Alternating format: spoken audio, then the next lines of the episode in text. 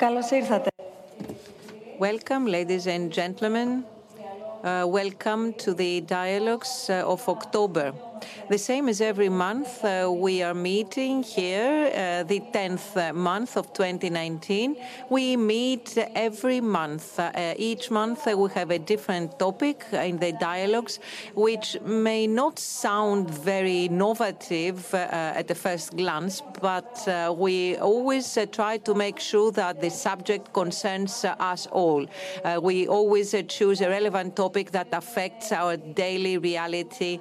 Uh, Uh, things that we can change, things that we can take responsibility for and change something in our daily life. So for October 2019, uh, I, wish to thank all speakers. We are here. So we are meeting here in uh, uh Stavros Niarchos uh, Cultural Foundation. We are in the park, in the dome, which is a place that was established a few months ago.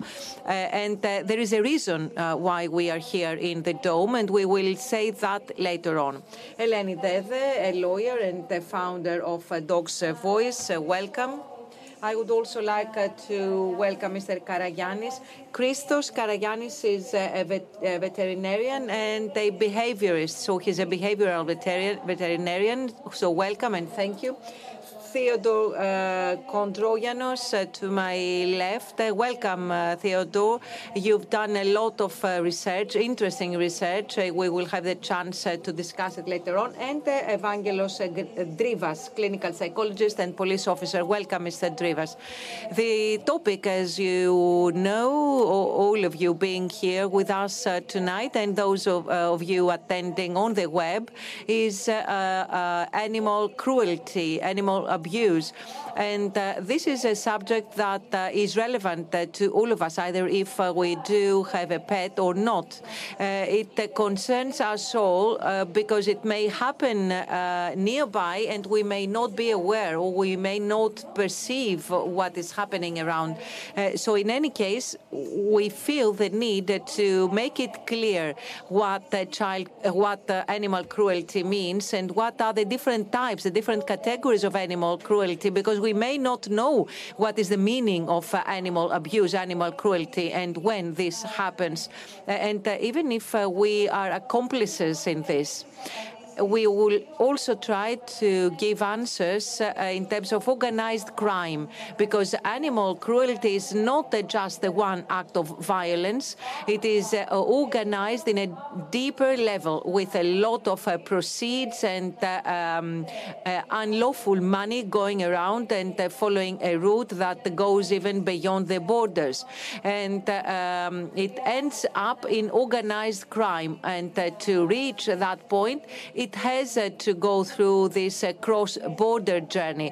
So we will look into the legal framework. Uh, we will check the best practices, where they are, and what um, we could uh, do, all of us, because I also include us all in this framework. So what we could all uh, do in our daily life. Of course, uh, we should not uh, uh forget uh, to mention that animals can also become supporters of the weaknesses, weaknesses of human beings. And for those of you attending via uh, live streaming, either by Facebook or our website, uh, SNF uh, slash dialogues, you can send your questions, you can send that to us or your uh, or the speakers, you can send your comments www.snf.org slash dialogues. Uh, so this is where you have to send your messages, and of course you can follow us uh, on social media. snf.org is the profile of uh, the Stavros Niarchos Foundation, Instagram, Facebook, and Twitter, and the hashtag. Uh, for uh, this uh, initiative of the dialogue are well known, uh, but let me repeat the hashtag SNF dialogues and hashtag freedom of speech. For the first time in uh, today's uh, meeting, we are going to raise questions for you being with us tonight, all those of you who are further away, questions for us personally and the speakers, and the questions to me who I'm not an expert, I'm, I'm not a specialist, but we have prepared the polls uh, through Instagram with specific uh, questions. So you can find us on Instagram, snf.org. Uh, you can view the queries, the questions that will be running during our discussion, and you will be able to choose the reply. And you, you will be able to choose the answers, right and wrong answers.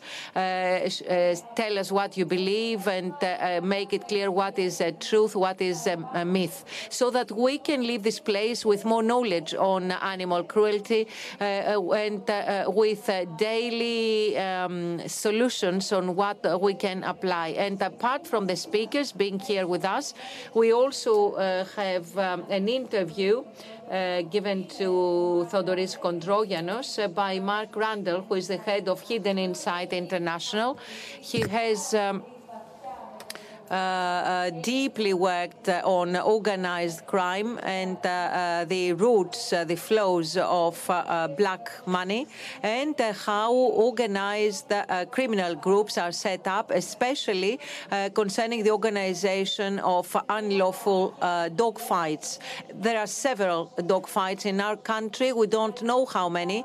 Probably the dark number is quite high, and as we are going to see later on during the discussion, this uh, dark number is uh, very high, even for other types of uh, violent acts and attacks. And one uh, would consider that it would be easier for everyone to speak out. It would be easier for everyone to call the authorities and complain uh, the incident or even uh, have recourse to the courts. that would require, of course, a strong legal framework preventing preventing such acts. And we will also uh, outline the profile of uh, the offenders, the profile of all those uh, who are using such violence, and uh, how this violence is turned uh, against uh, human beings, and even within the family. Mrs. Dedes, I will start with you, but this is a question for all of you. let's start from the beginning. What is animal abuse, animal cruelty? Is it beating, hitting an animal, an animal, injuring an, an animal, or what? Good afternoon. Now, the framework of today's discussion on um, animal cruelty has been mainly on uh, pets, companion animals. But I would like to point out that uh, also animals are considered to be dolphins uh, or donkeys, etc. So, animal cruelty pertains to such animals as well. So, animal cruelty means the exercise of direct violence, torturing, mutilation, uh, mistreatment. Um, deprivation of uh, the five basic freedoms, um, uh, causing stress uh, to the animal. This is considered to be active or passive uh, abuse or um, uh, cruelty, and animals uh, may be mistreated or abused either as companion animals, being beaten or um, always kept on their own and on a chain, etc. They might be abused as productive animals. you might have seen the donkeys in Santorini um, that um, take uh, too much load. Uh, the um, uh, tying of uh, the legs uh, of uh, the animals, um, um, hands, etc. All these forms of abuse are penalized. Um, sometimes they are penalized, some other times uh, this type of abuse is not uh, um, subject. Uh, uh, to penalization. Having heard you describe a large part of what you have said, um, well, one thinks of an island because um, um, these are images that we often see uh, in the summer months. Uh, we have um, the donkeys or the barrel dogs or this tying of uh, uh the um, uh, hind and front legs of uh, the animal. Uh, we will uh, see what happens uh, in other islands such as Amorgos, etc. It's considered to be a traditional custom um, which um, has a history, has a past, and sometimes people feel proud um, in following this. Um, uh, yes, this is sometimes a traditional procedure, um, or uh, some other times it serves other purposes as well. I want to point out that, that animal cruelty and abuse pertains to all animals, uh, not only to dogs or cats. Animal abuse and cruelty is a huge issue and pertains uh, to several uh, parts in, in, the industry and uh, production, etc. It pertains to society at all levels. And it would, would be very interesting, Mr. Drivas, after hearing from your side what you mean by animal cruelty or animal abuse, to see how many of us. Um, uh,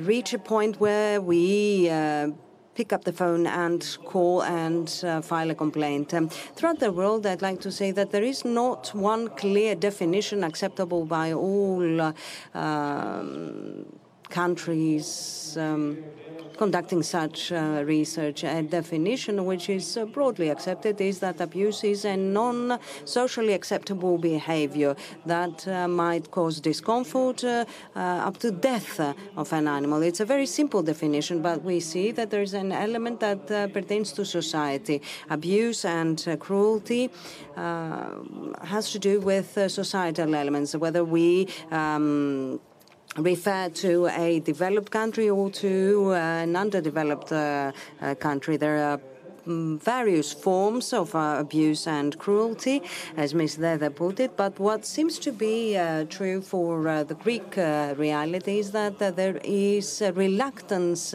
in. Um, complaining about such cases uh, because uh, witnesses and citizens uh, are afraid of um, retaliation. Um, and they feel uh, that they are not protected.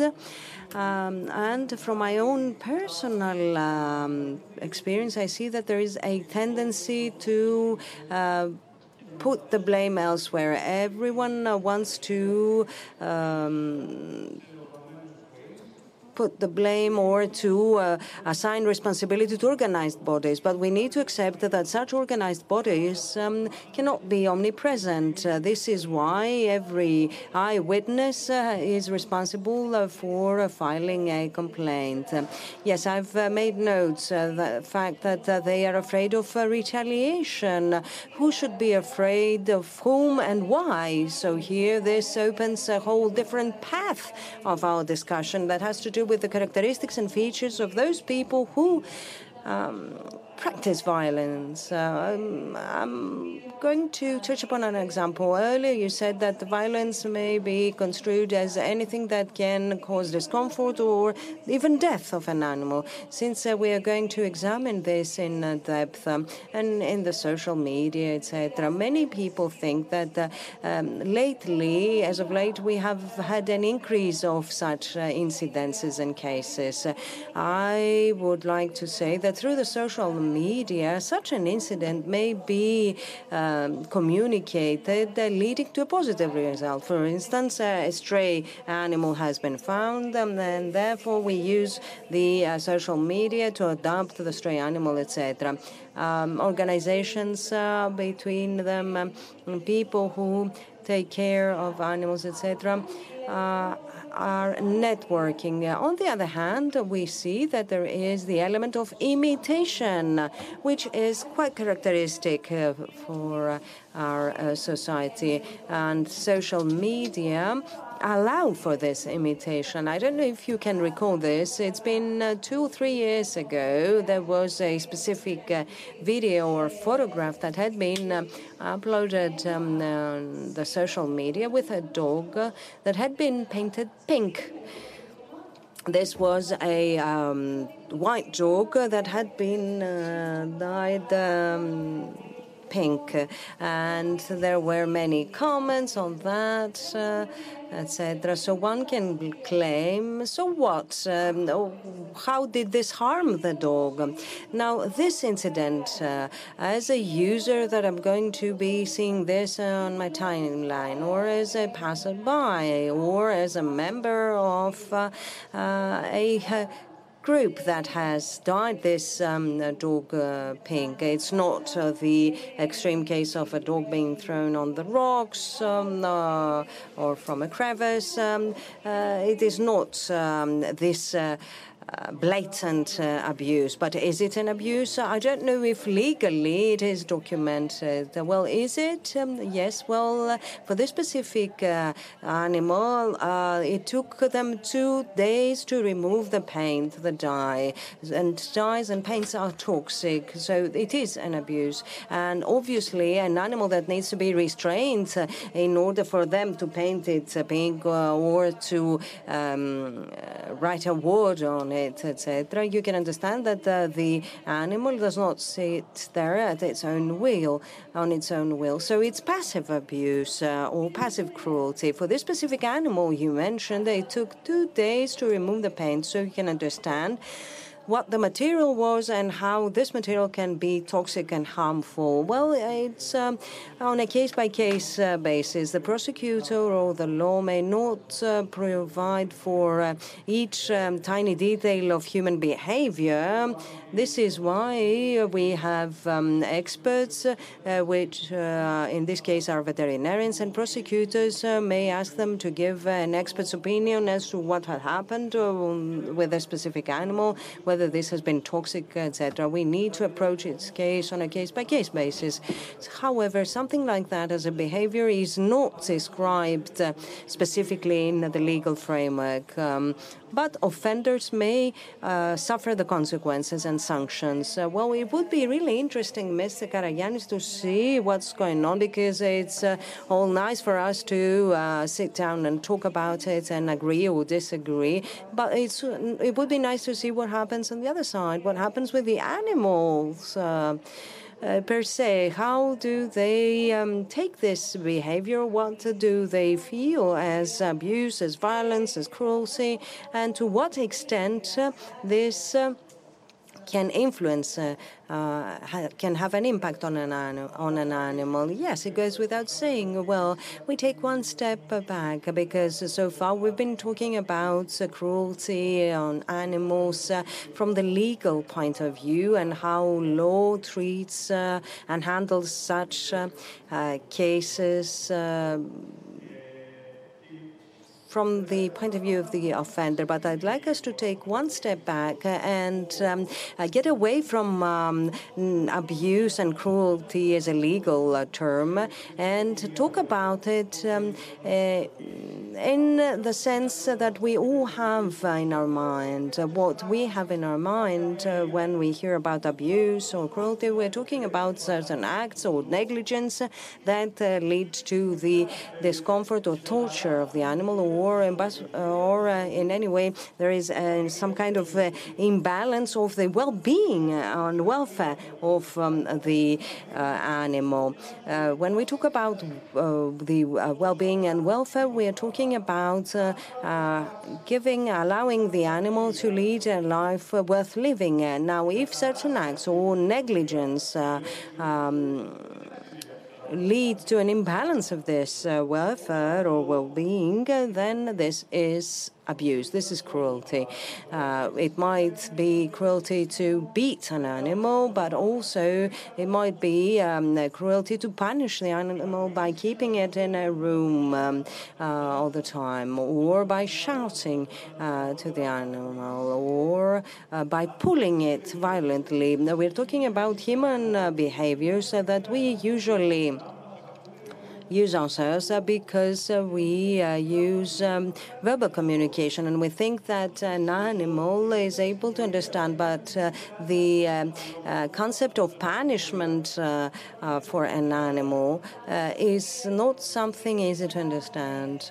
on what you're saying, I imagine that there's a large number of um, uh, listeners or viewers, etc., uh, who might think that, um, uh, well, we need to find a way to um, um, teach animals what they should or and should not do? Well, yes, uh, this is what all people ask me often. They want to uh, uh, let them um, uh, know that it's okay for them to punish um, the animals if they are to learn something. Okay, we need to adopt a different way.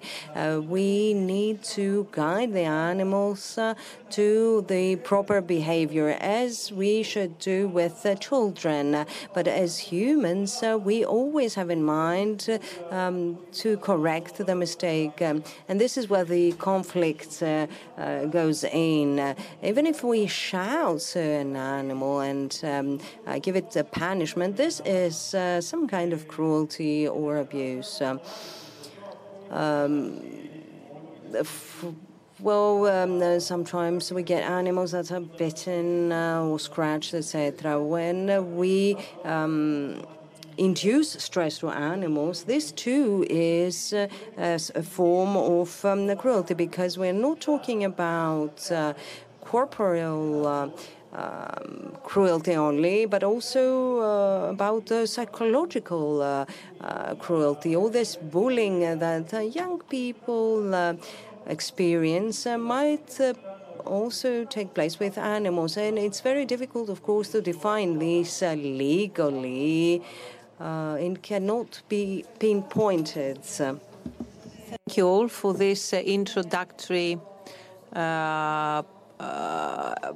The, the, statements, but let me now come to Mr. Hondrogiannos and say that we have agreed, because uh, we have been working together for quite a while to organize today's discussion and uh, be able to look into each uh, scientific uh, part you are working on.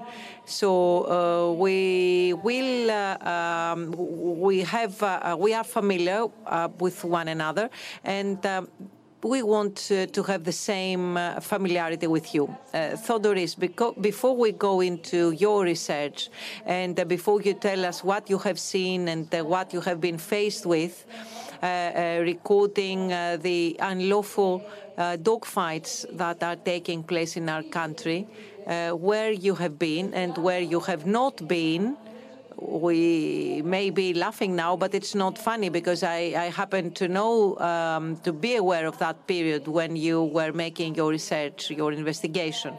So before starting this investigation, because uh, you you had actually to investigate uh, organized crime, so uh, did you expect uh, to see what they, we all have in our mind when uh, we hear about animal abuse, or was it something different?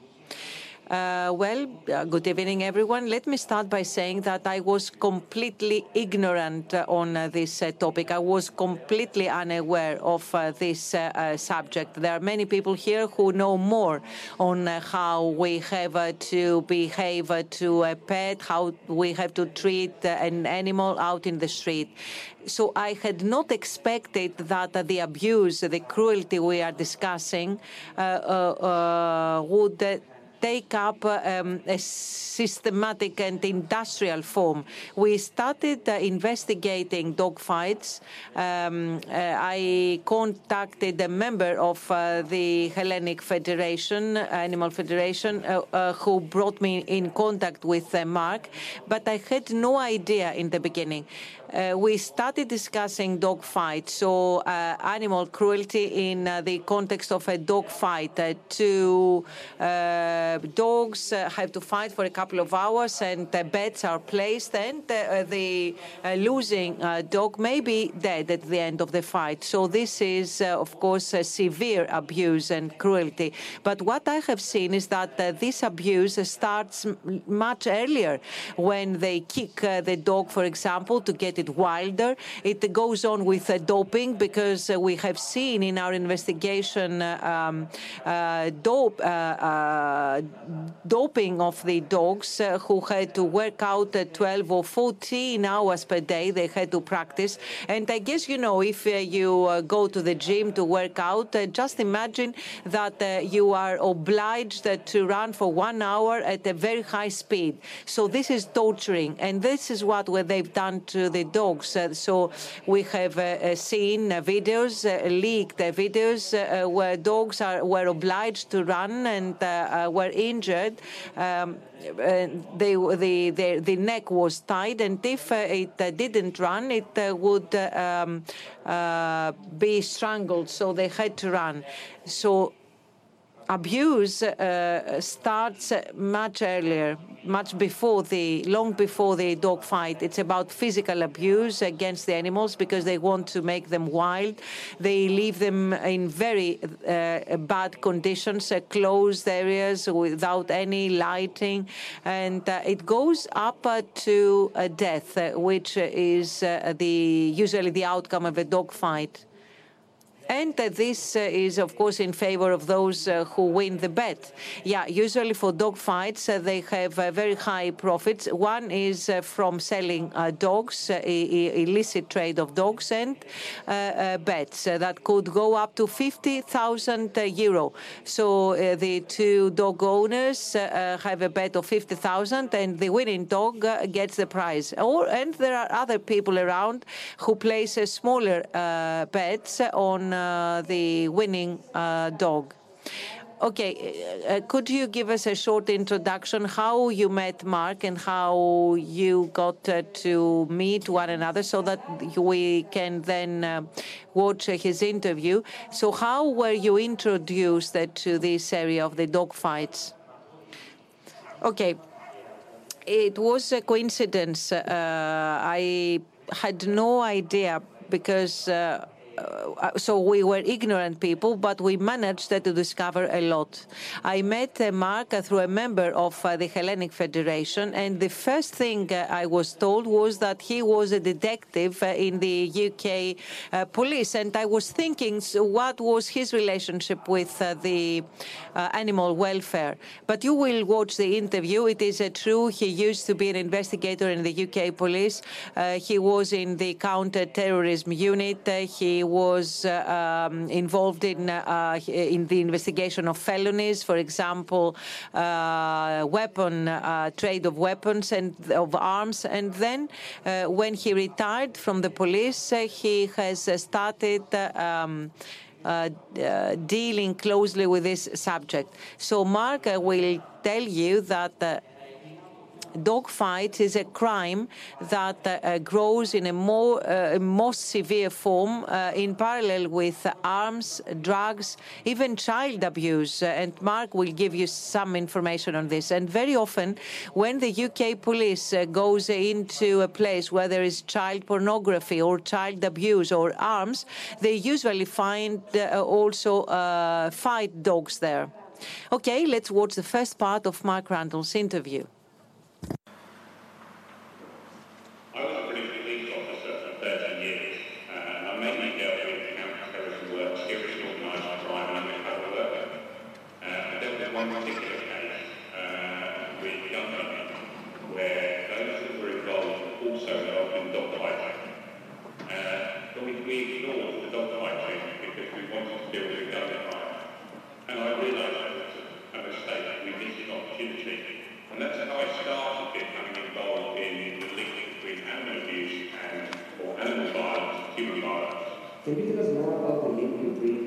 Human abuse and animal abuse? Yes, I mean, for 30, 30 years or more, there's been a number of academic studies that show how animal abuse and human violence, such as domestic violence, child abuse, sharing, are connected. And there's been a lot of theory in that.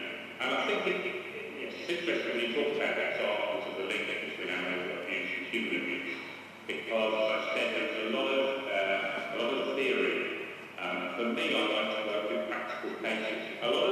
and a lot of the talk is about the such as Ted Bundy or Ed Kemper, well-known serial But because I work in different countries, it's important that those countries also recognise that they have those problems. Um, so, for example, within, within Ukraine, there was a case uh, around 2007 where a group of young men were capturing and killing through torture and street hazards. Um, and that wasn't actually dealt with. But then they, one of the group, then decided that they would then move from those street animals to capturing and torturing uh, vulnerable individuals in the community. They ended up killing 21 people. Essentially they were caught because they were posting images on social media. They were caught by a group of police officers, 2,000 police officers had to work on that case. Uh, but finally they were taken from the streets and until the case was dealt with. Um, so that's one particular case in Ukraine, but it doesn't have to be killing. Can we use this thing in order to prevent crimes against people? Yes, I mean, the training that, that, that I've been doing uh, sort of around the world is to try and show police officers to look laterally when they go to a,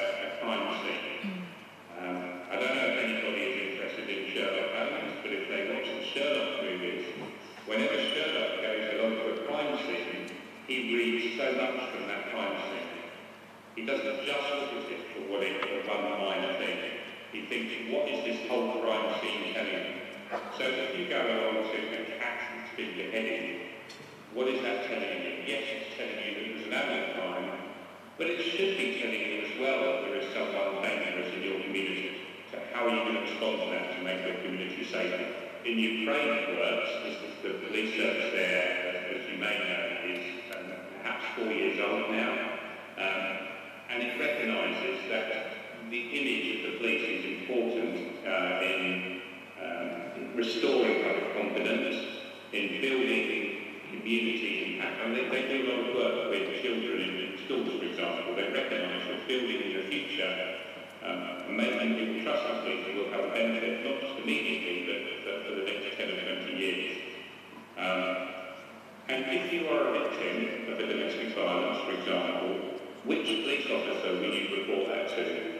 One that you can trust, one that you have confidence in, or one that stands aloof and is likely to dismiss your allegations? I think the answer is fairly straightforward. Every victim of crime, and sadly, we know that in most countries, one in four to one in four people are victims of some kind of domestic violence. We know that that's a huge variety, a huge number of people that need to have confidence in the police to report that. There was a case where a woman was dragging a dog down the road. The dog clearly very, very seriously injured. The police officers helped that dog, arrested the woman, prosecuted the woman, but most importantly, because they built a relationship with the animal they took that dog to the vet, and the three of them, the vet, the police officer and the animal group, that dog better. The police officers took pity on the dog, they went to the local store, they bought some food, they took it to the vet so that they could then feed the dog when it, got better. That imagery was then shared all over social media, that story. And so the animal was rescued, the woman was prosecuted, and the image of the police in the eyes of the community was significantly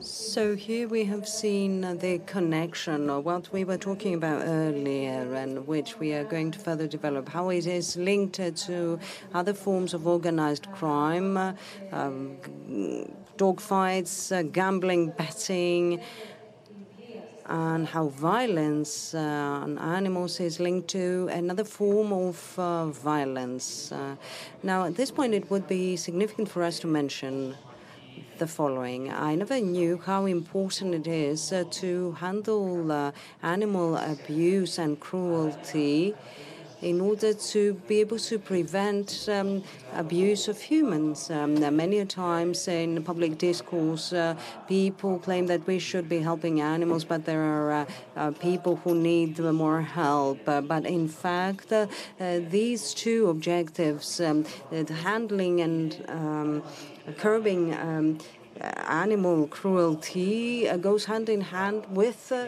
the uh, management and prevention of violence against humans. And what is important is what Mark said that he himself has seen that, uh, for instance, uh, the police might not have the best of images vis a vis society. However, police uh, dealing with um, animal cruelty um, shapes a better image, uh, which means that people find it easier to report uh, abuse that they themselves are suffer at home. So they speak up and speak out, uh, not only for animals, but for the uh, humans itself. So let us come uh, to the psychology of those, uh, the psychological condition of those who abuse animals. Um, not that we justify being cruel, but one might think that to what extent uh, can an animal uh, annoy us or disturb us um, so as for us to beat it or um, uh, exhibit cruelty? Well, we cannot generalize. Each uh, case should be seen uh, on a case by case basis, and I insist on that. And I see that this is uh, uh, evident in uh, scientific research. However, what has been found is that animals are easy victims because they won't resist as much as people would do. Now, the motives uh, that we usually identify in uh, studies and research uh, have to do with exercise of control. The animal is a recipient uh, of control, that is, individuals. Um, don't feel self-efficient. They don't feel uh, able to control things. So they live in a chaotic environment. Uh, in other words, uh, so by uh, abusing an animal, uh, following a um, undesirable behavior by the animal, this causes anger, and um, then we have uh, the abuse. The animal uh, scared, uh, it uh, complies, and it um, obeys. Uh, therefore, the control is achieved. There are also other motives, such as the transfer of aggressiveness or aggression. If we want to abuse our companion, um, who threaten to uh, leave us, so we might um, abuse animals. This is shown in studies and research. Uh, we have um, a high percentage of um, abused women reporting that they wouldn't um, leave their relationship, this abusive uh, relationship, uh, simply because uh, they would uh, receive threats that their animals, their pets, would be abused. Uh, other um, motives are um, biases or prejudice um, vis-a-vis specific. Um, uh, breed, uh, for instance, uh, black cats. I remember um, from personal experience um, elderly ladies poisoning black cats because they're bad luck or they are afraid of specific uh, breeds, um, uh, such as the pit bull cases or stray dogs, even. Uh, yes, this is my next question uh, for Christos. Um, uh, whether it is true what we unfortunately uh, keep on hearing that. Um, there are specific breeds of um, animals. Uh, for instance, um, uh, dogs are considered to be man's best friends, but pit bulls um, are considered to be um, a threat, or um, even Rottweilers uh, lately. Well, this unfortunately is a social taboo whereby we believe that specific um, animal breeds are more aggressive than others. There is a genetic background or substrate substrate. If uh, uh, the father or the mother are more aggressive, they might uh, um, give birth to more aggressive pups. But this is regardless of the breed. Yes, I want us to um, stick to that um, because all these um, companion animals are in our houses, uh, in our homes, uh, and they will um, uh, be raised together with our children. Um, what is the proper age uh, for um, the, the, children to adopt a dog, for instance, or another pet, another animal? Now, the first question on the Instagram, uh, if memory serves, uh, pertains uh, to what we are currently discussing with Christos. For instance, if pit bulls or um, Rottweilers um, that uh, Thodoris pointed out uh, that participate uh, in uh, dog fights. So it's a breed that uh, is selected by dog uh, uh, fighters. If they are violent by nature, if all pit bulls, all Rottweilers are aggressive and violent. This is our question on the Instagram. Um, you keep on answering them and to see whether certain breeds are the ideal uh, solution. Uh, should we answer or wait? No, you answer yourself and we'll see. The older ones may remember that a few years ago, if you ask the people uh, what dogs are more aggressive, they would all answer the Dobermans.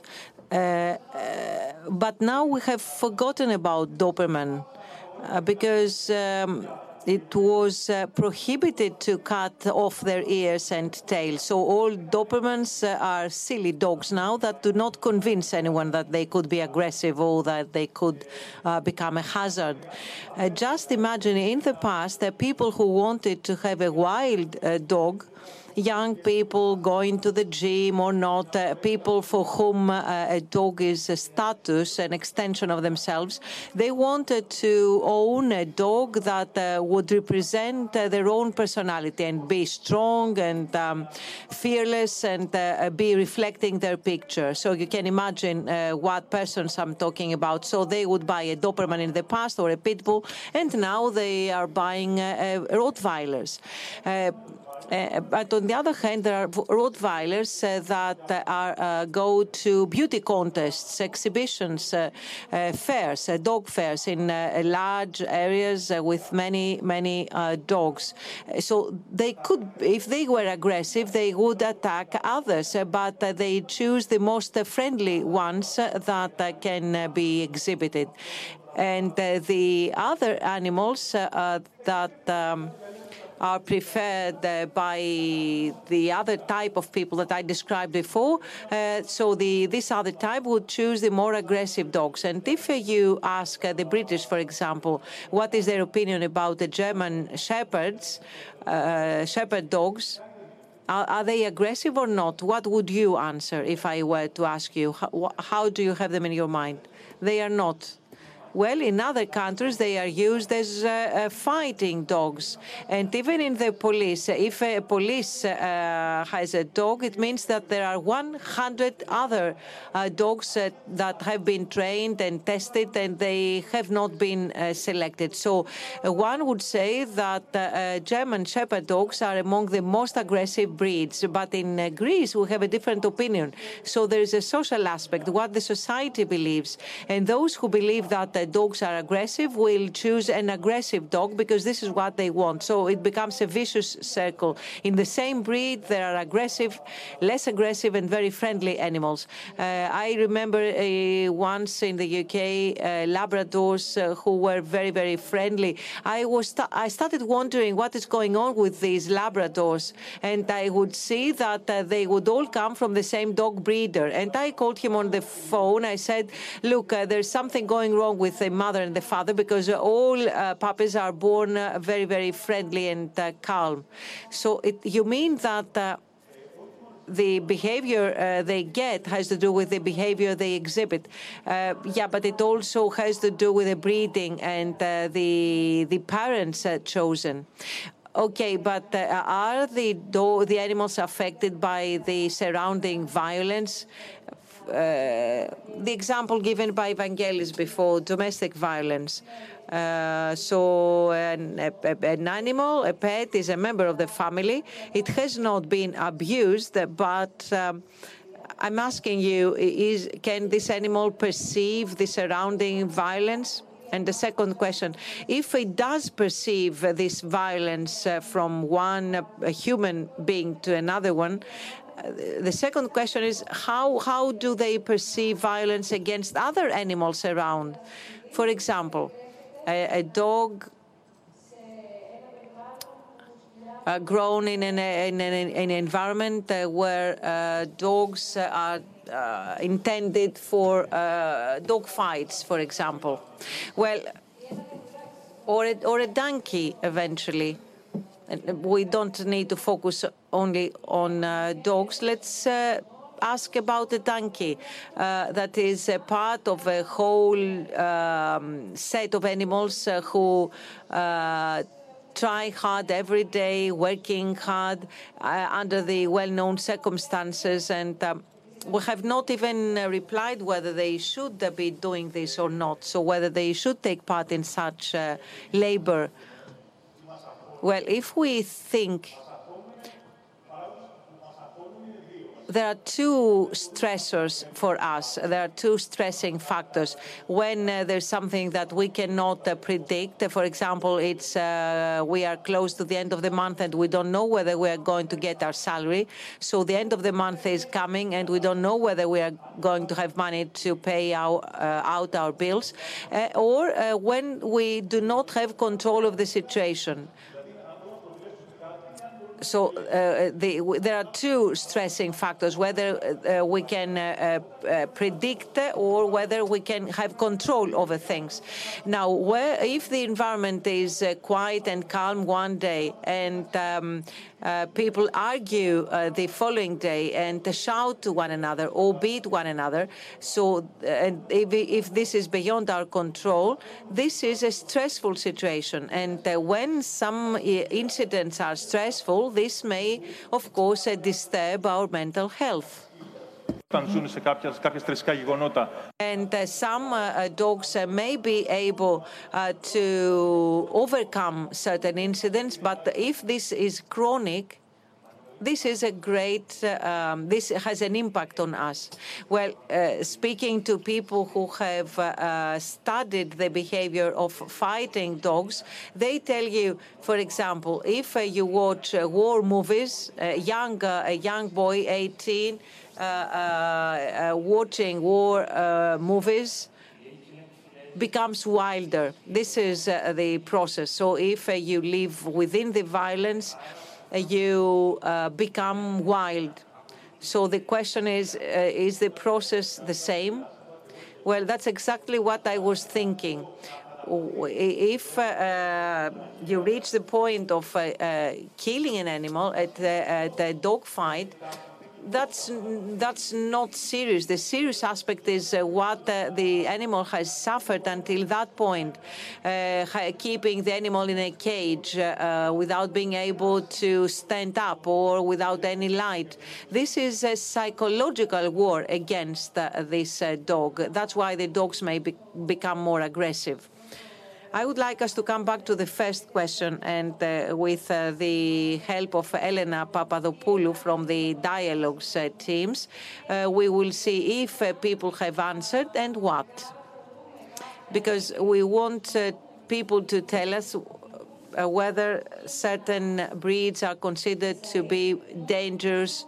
Uh, Pitbull was uh, the example that we have used. Uh, so other people who are against this specific breed we are very glad to see the participation of the public in this initiative. So, to this question whether pit bulls uh, take part in uh, dog fights because they are violent by nature, 90% of uh, the public answered no, this is wrong. So, uh, most of uh, the people uh, do know that the specific breed is not violent by nature. it is just that breeders prefer this breed, pit bull, because they can exploit uh, the loyalty of this breed and turn it to their interest. Thank you, Elena. Now, thank you very much. I'd like you to raise your hands, uh, those of you who have already answered this question. Uh, yes, well, you've been using the Instagram and the application. Okay, fine. So, what is the question that arises there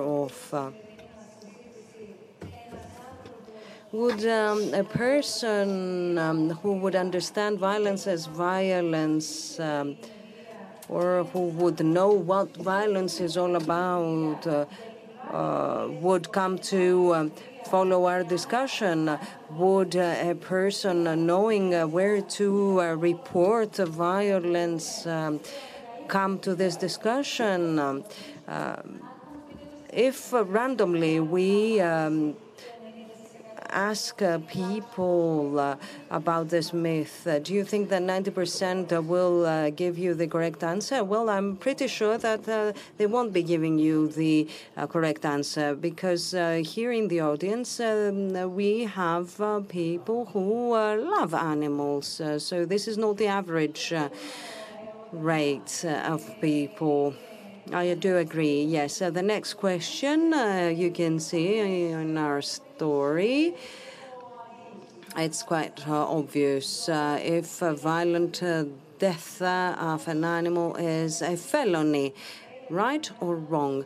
Now, let us discuss about that, Elena. Is it a felony or not? Um, well, it is very sad uh, for one to take an animal and torture it and uh, kill it in a very violent way. It shows um, um, tons of the profile of the perpetrator. This act uh, is punishable with three years prison imprisonment.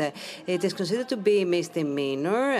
the sentence can be su- suspended uh, if um, there is no previous uh, penalty for uh, this um, offense.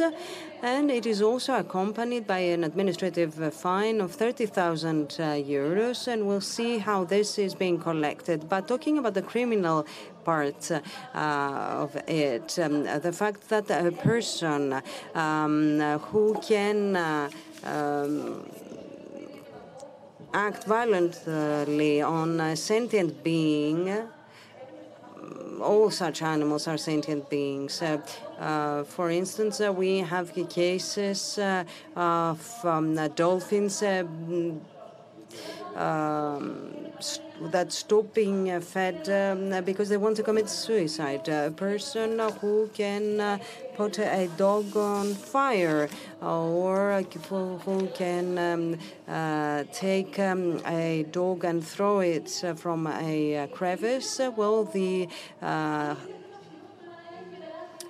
way the system treats this person is um, uh, as if this uh, person has uh, committed a traffic violation. it is not proportionate to this threat of the social peace um, that these people pose. So perpetrators uh, come in contact with the pain of animals, and despite that, um, they continue. And the Greek justice uh, treats them uh, as uh, fellow citizens who can get away with a fine. Unfortunately, there is a huge case file in other states. Well, yeah, so Okay, uh, we do have these uh, lacunas in uh, the legislative framework that are quite fundamental. However, the number of um, uh, complaints or reports uh, is it such that it may lead to uh, a stricter framework? Um, you might ask me if this is better to um, go for um, suppression rather than uh, prevention. Well, how can we exert pressure? It's a given problem. Those of us uh, who agree on the problem agree on what abuse is, on what cruelty is. so I don't think that we are led anywhere specific uh, here. I'm really glad to see um, here amongst us uh, members of um, animal welfare organizations, etc. But I can tell you that the average uh, number of um, reports we get on a day is 50 citizens who um, uh, tell us, uh, for instance, um, on this and this address, uh, um, there is this uh, person who um, uh, um, abuses animals, etc. People don't trust uh, the Hellenic police. Uh, they don't believe that their anonymous um, report will uh, remain anonymous. Um, Obviously, people think that um, uh, uh, animal abusers might um, uh, abuse people as well, so they're afraid for themselves as well, and particularly in local communities, etc. They know who uh, uses poisons, etc. Uh, what kind of complaints or reports do you usually get? We have reports without any evidence. Uh, only 30% of reports uh, are accompanied by photographs or videos. Uh, citizens are not willing to take it further down to the police uh, level, which is a requirement if you want these reports to reach the next next level and lead to the punishment of the perpetrator. They believe uh, that it is uh, the job of the animal welfare organizations uh, to take such cases and bring them to justice. But this is not the job. These are volunteers who try to save and salvage animals. Uh, it is not their job to do so. They, it's their job to help you uh, go to the police, but they cannot uh, file a complaint instead of you. Of course, they can come and defend the animal rights at court, but it's your own individual responsibility to be undertaken. Now, out of these 50 reports that you get on a daily basis, of which 30% have a more complete form, can you give us um, a number of those who are able to reach the court? Not even two, ultimately. Most of the cases um, uh, pertain to abuse, uh, which is passive, uh, an animal which is abundant, um, an animal that lives on its own feces, or it's always out on the balcony, etc. And we have also animal hoarders, a few cases of animal hoarders. Um, even in the prefectures, etc., we have uh, had such complaints. Uh, have you ever had any such report or complaint? Well, those who want to report uh, a dog fight, a dog breed, um, file a report for a person who might be in deep in this network. It's not a simple thing to do. What about the police?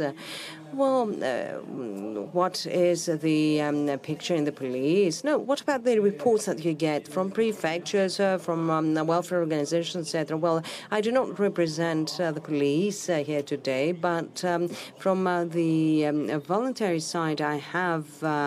Uh, on my own, I get statistics from the Hellenic police. The Hellenic police does not discriminate the violations vis a vis animal legislation. Okay, I, am sorry, I want to make sure that I understand it uh, correctly.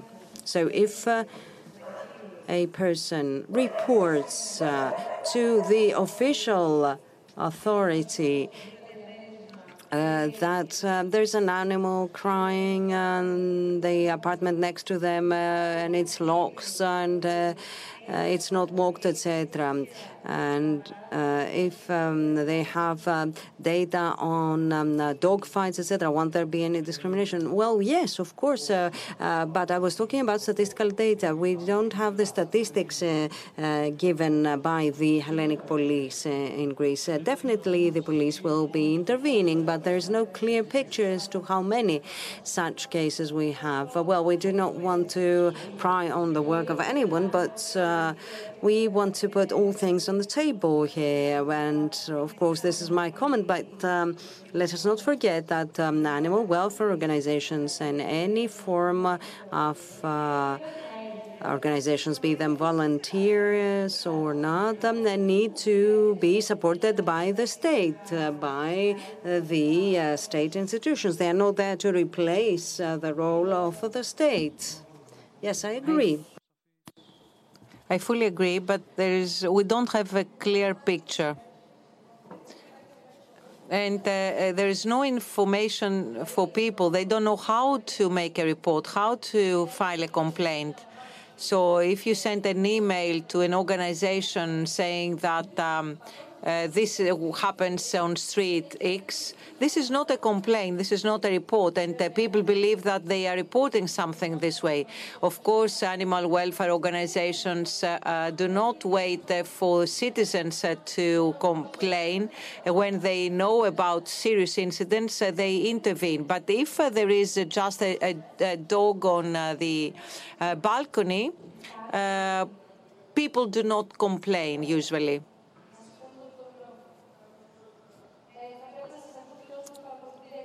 So please use the microphone. Yorgos Anagnostopoulos is my name.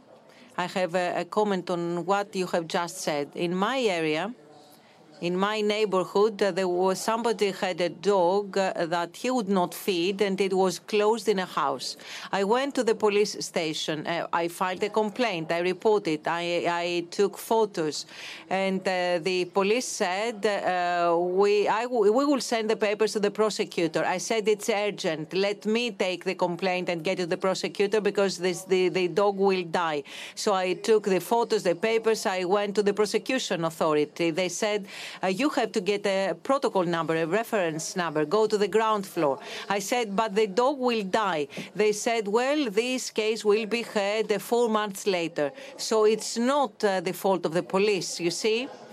We are not blaming anyone for anything. So uh, if I if I if I report something and know that uh, nothing will be done, why do that? Thank you for your comment, uh, uh, and you are an exception because usually people do not go to the police station to report. There is also an animal prosecutor. For those of you who do not know, uh, this did not exist in the past in Greece. It was uh, introduced lately, and uh, it it, it shows that there should be criminal prosecution for uh, uh, animal abusers. In follow-up to what uh, Elena said before, when uh, you file uh, a, a, lawsuit, if we decide to file a lawsuit uh, with our name and go to the police station and show them pictures and photos and give my ID and file an official complaint, in an ideal state, that would mean that we saved the animal. We rescued the animal because we filed a report at, with the police. But we should know, of course, this is for the Greek reality, uh, you should know that uh, we definitely need witnesses uh, to confirm what we have claimed. Witness, eyewitnesses who have seen the same uh, as I reported. And uh, there is also need for other evidence uh, in order for my complaint to be grounded and substantiated.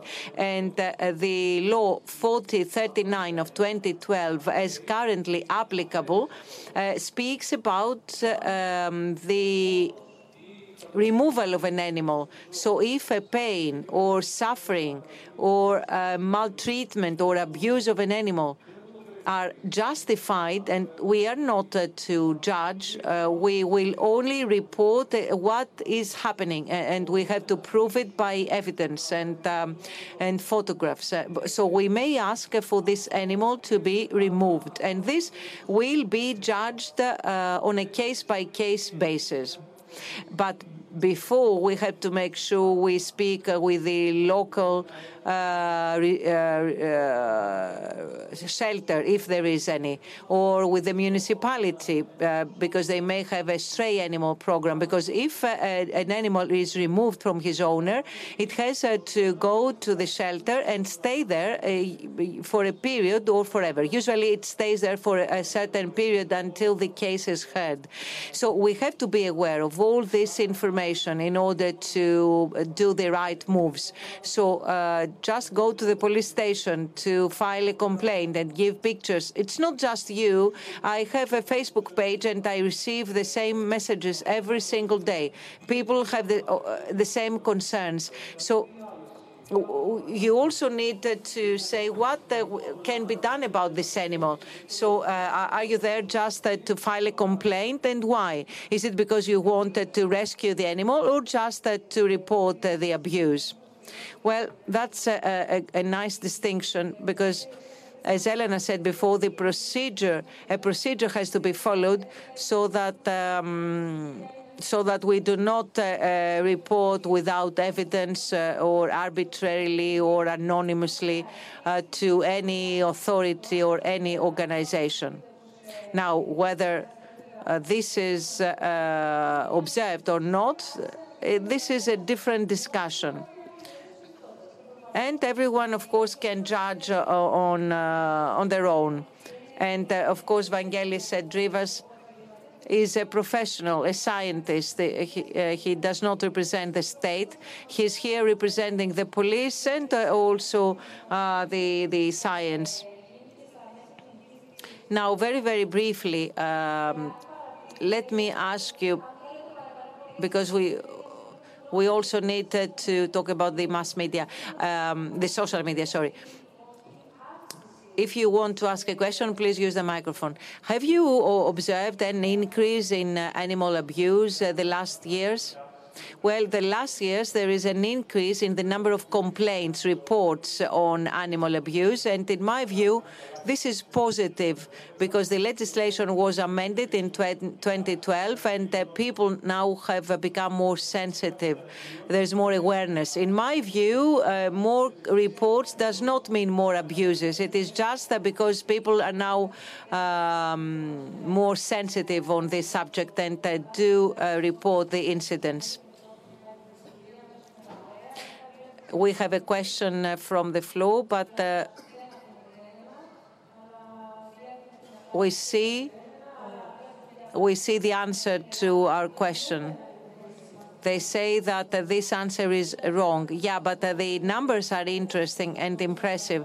91 of uh, our um, followers believe that it is a felony, so it might explain why there is a need for better treatment on the part of the justice and uh, more and faster results. Yes, and this could also be an indication concerning the legal framework. Question from the floor. Um, I, my comment has to do with uh, citizens um, uh, filing reports uh, on animal abuse. So, what are the obligations of the citizens and what are the obligations of the police?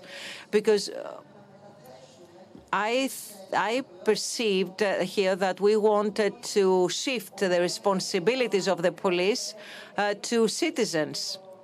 Well, no, this is not uh, what the speakers have said. They said exactly the opposite. They said that citizens uh, have uh, to go and file uh, a complaint, a report. Let's let me clarify something. First of all, it is not uh, compulsory, it's not mandatory for citizens uh, to go to the police station and uh, report uh, an offense against animals in writing.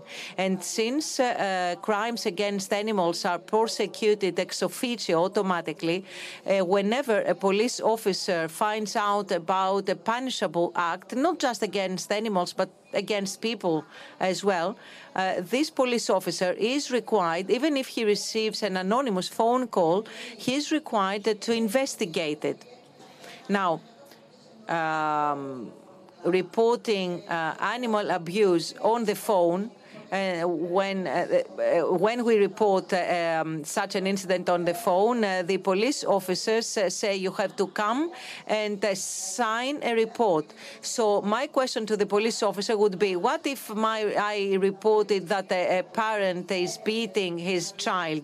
Would you say the same? Would you say come here and file a report, or would you investigate immediately?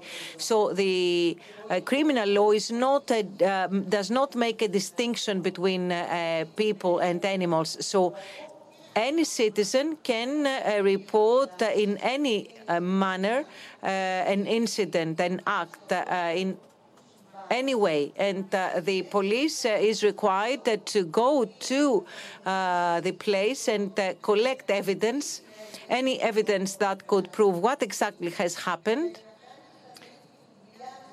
So the police has to do what it is, uh, what it has to do.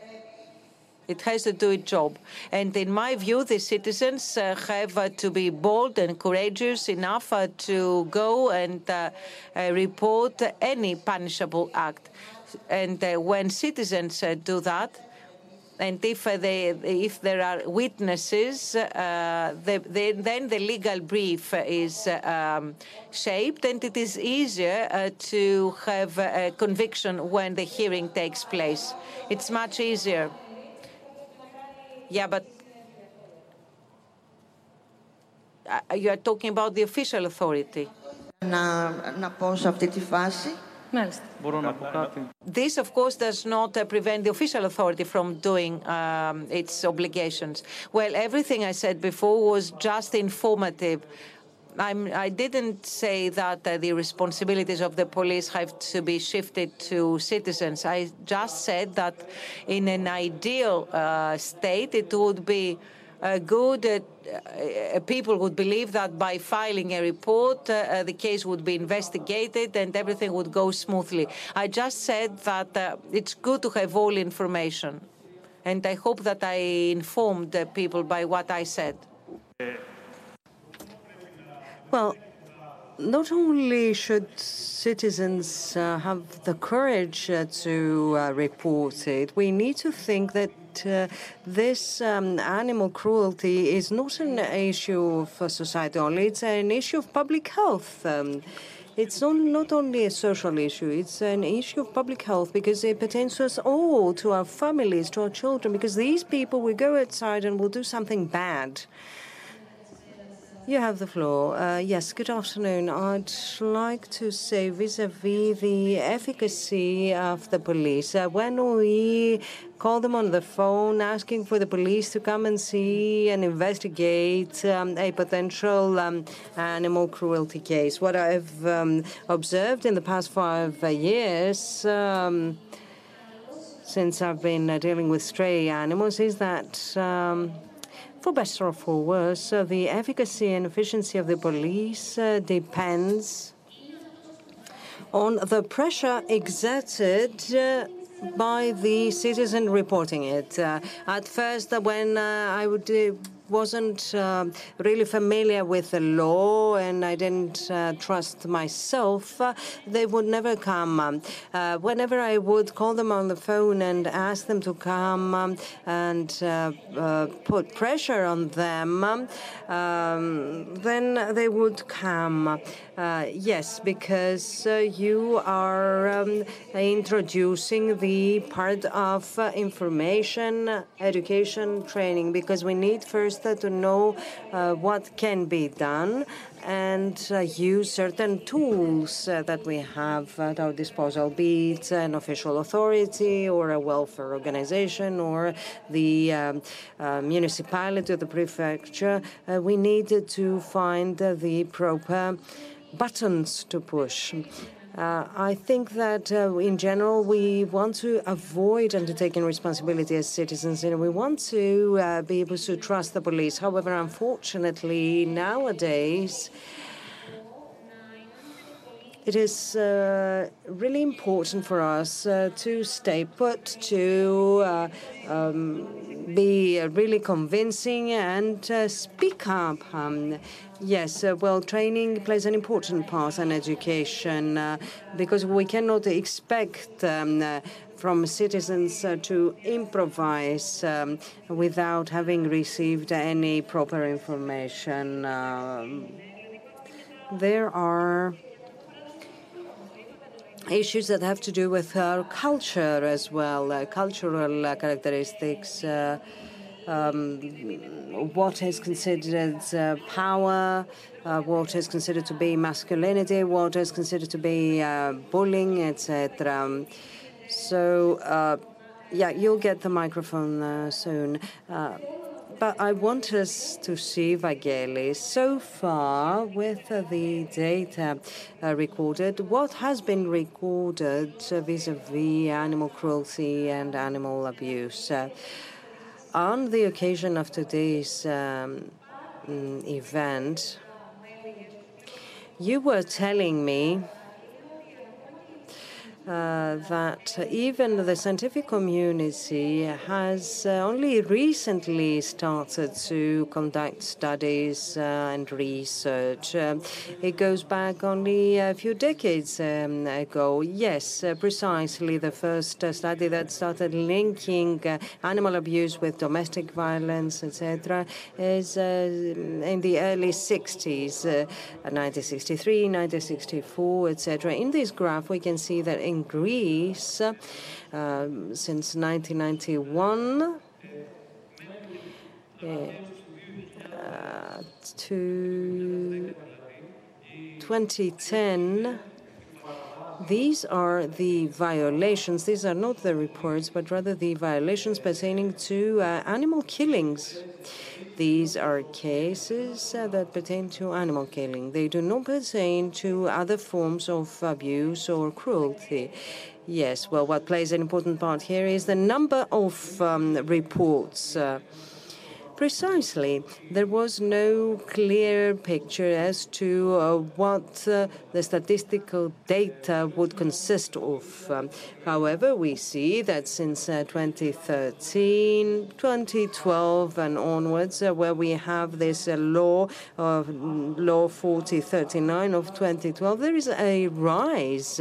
There's almost a doubling of um, uh, reports or, or rather uh, cases of um, uh, animal killings that have been reported.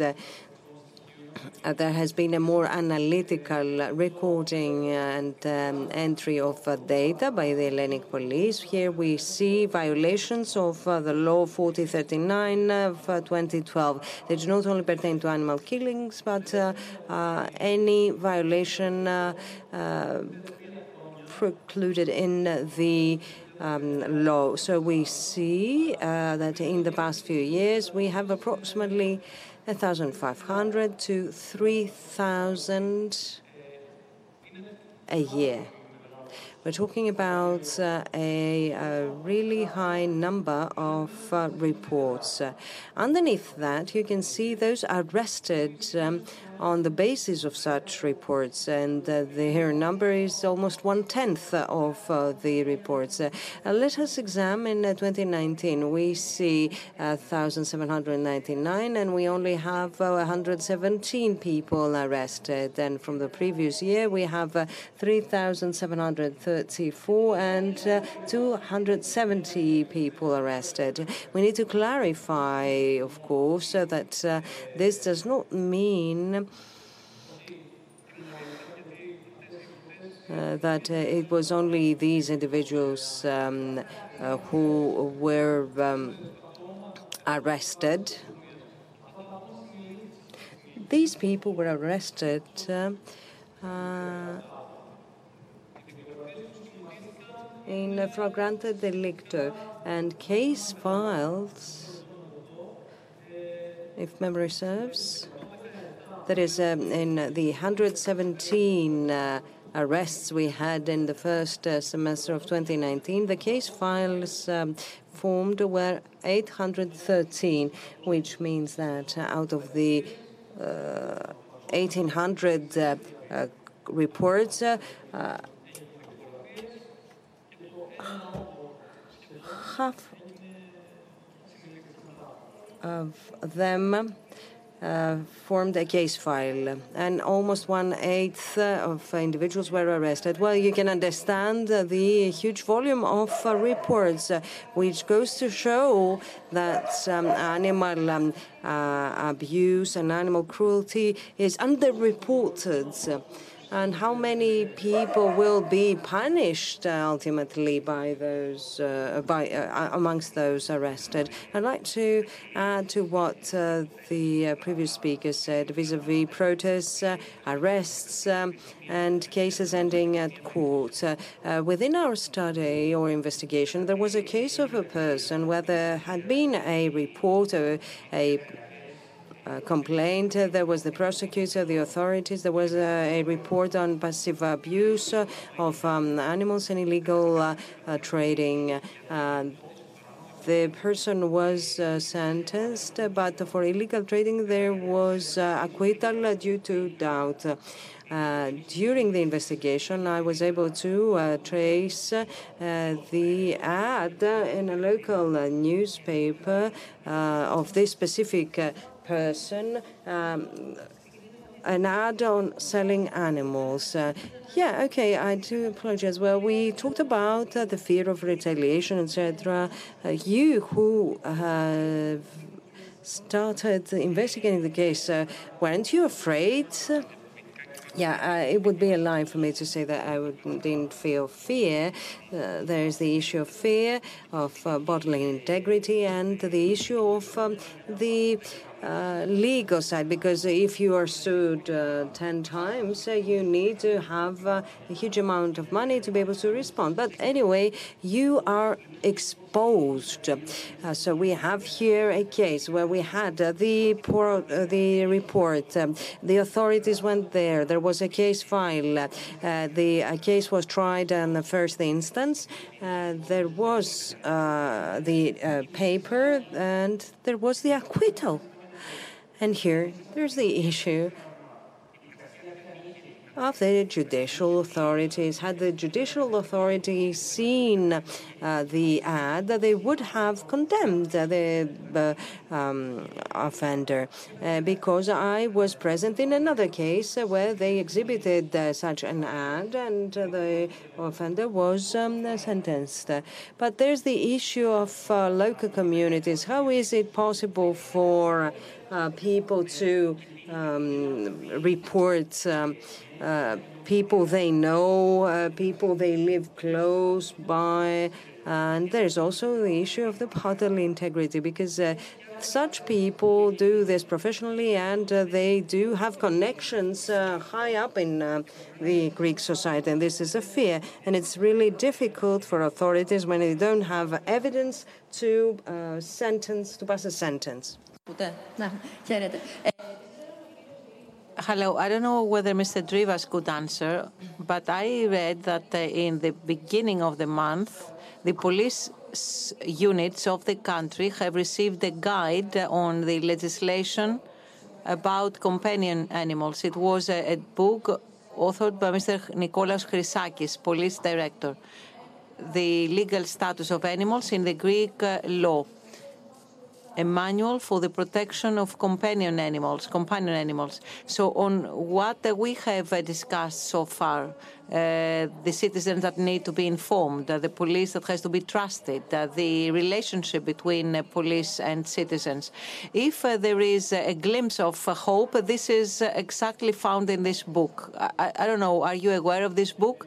Has this book truly distributed to the police services? Yeah, it has been. Uh, distributed to the police units, and it filled uh, in a, a, a, huge gap in terms of uh, the police officers' awareness and information on animal abuse. But this book is not just about animal abuse. It is not just about um, legal um, legal management of the aspect. It also talks about the link, the correlation between this and other offenses, especially the link with uh, the domestic violence offense. So it fills in a huge gap. Uh, in terms of uh, information and awareness of police officers on these topics. If I can make a, a remark, and then the gentleman. Yeah, you will be given the microphone and you will talk training for the Hellenic police is very important. The latest uh, larger scale act activity uh, was held by the Pan Hellenic Federation, where prosecutors uh, came from the US to train the Greek police on uh, the violence circle between animal abuse and domestic violence. Because in the US, animal abuse is a first alarm, a first warning that something is going wrong, and it is investigated not as um, an independent offense, but also as an offense that is used to shape the profile of the offender. Uh, and um, that was a, major initiative that has to be repeated in our country. And uh, we have to keep in mind that uh, ignorance is not an excuse. And the ignorance of the police is not justified. The police has to intervene but uh, uh, be because of the number, the, the, huge number of incidents, uh, the police has uh, to make a choice. If you just call and say there is an animal in a balcony, unfortunately, uh, as the lady said before, you have uh, to insist a lot to persuade the police to go there. No, now, how we train government entities, government bodies, and how these incidents are to be handled by the Greek police, this is a huge discussion.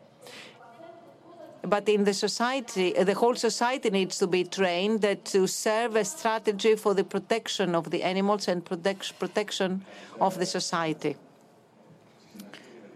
Uh, good evening. Congratulations for the initiative. It is uh, truly encouraging uh, to see such initiatives uh, uh, on our biological partners, uh, animals.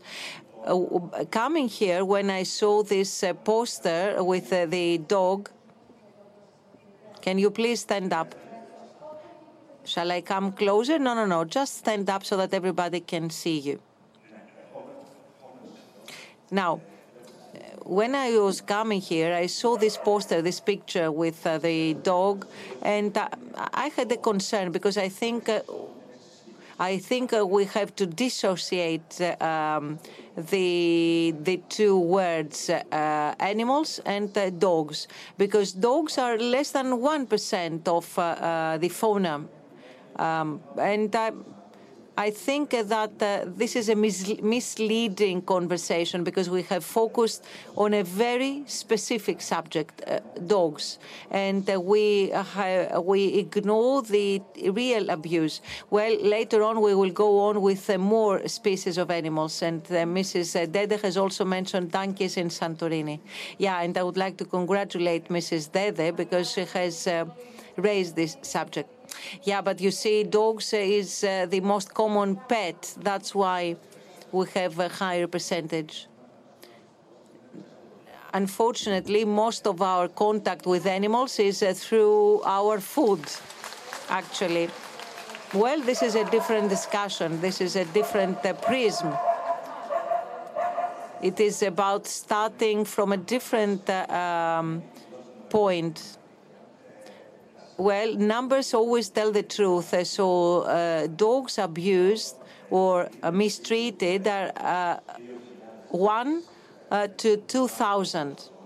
Uh, in terms of uh, the entire number of animals in slaughterhouses, breeding facilities, and so on. πραγματικά ο βασανισμός, ακόμα και ο πιο σκληρός, σαν And indeed the torturing, uh, such as those sick incidents uh, of uh, cutting off the leg of a dog or painting a, a dog pink, this is just a play yard compared to what the cows or the pigs suffer. Well, yes, there's no doubt, uh, but uh, this is not outside our subject, but uh, we have started the discussion with one part that concerns the negligent attitude of mean citizens. They buy from a pet shop a cute pet uh, but and nobody knows how the animal has reached uh, the pet shop. This is where we started from. This is where, where we started the discussion from. Yeah, but I think that the, this beginning of your discussion is misleading. Yeah, but please let me finish. Yeah, because you see, we have a legal framework here. Uh, the legal framework uh, does not uh, view animal abuse, but as a, as a felony or as a crime, but only as a misdemeanor. That's why we are holding this discussion. It's not about personal will, uh, either if it is a pet or any other animal. For example, we said before, uh, can I have a parrot in my house? Because this is an, an, a common example. Many people have a, a parrot in their house. Is this allowed? By law, yes. No, no, no, no by law. Uh, we are trying to approach the topic. Uh, so, on the part of the animal, and uh, as a, behavioral veterinarian, can you tell us, can you keep a parrot or an iguana in uh, your apartment or in your house, your residence? I will answer about exotic animals because it is actually it's immoral take exotic animals from the nature and keep them uh, in a domestic environment in a house. It may be allowed by law, but of course it is a torture and suffering of the animals, and there is also uh, unlawful trade, unlawful trafficking. And uh, we should also discuss the productive animals and the whole animal welfare subject started uh, from uh, the animals which become food and that they live their whole life um, where their fate is uh, to be killed and become food. So all those animals live in an environment where we define uh, the living conditions. Let me give you a few numbers. In the Western uh, world, all those of us uh, here, we are responsible throughout our life for 600 uh, chickens, 30 uh, sheep, 30 pigs, a small uh, herd of uh, six cows, and uh, three mice, one rat. And eight mice and one rat for um, used for experiments. So, and we are responsible for all those animals. We may not have them in our house, but we are responsible for the life they will live in. And until recently, scientists uh, believed that, okay, what are the living conditions uh, that a cow needs uh, to survive? Uh, so many degrees, temperature, humidity, food, and water. And we, we do all that, and then we see that the cow is not okay. What is going wrong? Well, in nature, the only constant is change. So when you keep animals in uh, an environment which is 100% constant, this is not real life. So it's not moral. Uh, so all animals, even uh, and mostly those uh, who are intended for food, must have a life that it's that is worth living. I have a short comment on this. I, I do realize where you come from because I am coming from the same place. I, I do not eat any animal origin food, and uh, we are all um, inhabitants of the same planet. Uh, we uh, should not uh, be the leaders and the victims, the killers and the victims. So the biggest crime uh, on the planet, which is uh, very deep, it is not just about abuse. It is it is also about our responsibility vis-à-vis the nature and the planet. And this crime is industrial breeding of animals for consumption, uh, or for spectacle, or for uh, cosmetics, for footwear, for garments. I understand that in the public dialogue, uh, we mostly talk about abuse of uh, uh, companion animals because the offender is our neighbor and we've seen him beat his pet. But when people abuse and are cruel to cows, are people who we don't know. when we order meat, uh, which is an animal that was killed uh, for us uh, to eat this is an offender that we don't see. He's not our neighbor. So this is shocking. I'm talking about the, the average citizen. I'm not saying that um, this does not happen, but I'm talking about the average citizen. So, animal abuse starts from our uh, dish and it uh, goes up to our perception, our beliefs. Indeed, uh, today our discussion is limited uh, to the abuse of um, pets of course, uh, if you live in the countryside in a small village, uh, you see how the, the animals are slaughtered uh, to be consumed. And we also have very violent customs. If you allow me, this is not a misle misleading uh, discussion. This means that we have to sit here and keep talking for a whole week. It's a huge uh, topic with several parts that we have to go deep into if we want to hold a serious discussion. But uh, tonight, this is what I tried to explain, but Mrs. Dede was more clear on this. Actually, tonight, we are um, uh, talking about one single subject uh, that concerns a different uh, process. It's a different uh, sequence in the chain. Please close because we have a lady here who is also waiting for the microphone. You said before you are a lawyer, not me, Mrs. Dede. About the identity of the offender. You should know that in the criminal law, uh, the accomplice is uh, treated equally as the offender, the physical offender.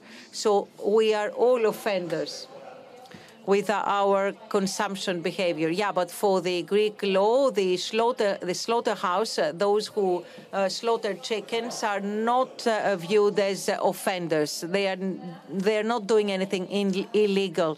That's why we are holding, we are focusing this discussion on the natural person, the individual, the offender whom we can report. I understand what you're saying, and my viewpoint is the same, but the breeding facilities uh, uh, for um, consumption of animals is not viewed as illegal in the Greek law. I'm not talking about the legislation, I'm talking about society. Yes, well, uh, please conclude. I'd like to share with you a figure. The average number of animals eaten by uh, people in uh, uh their life is approximately 7,000. Uh, so I think that if we um, are um, concerned only with a case in Ukraine or any other individual case, this um, does not allow us to focus on other issues. yes, well, thank you very much much.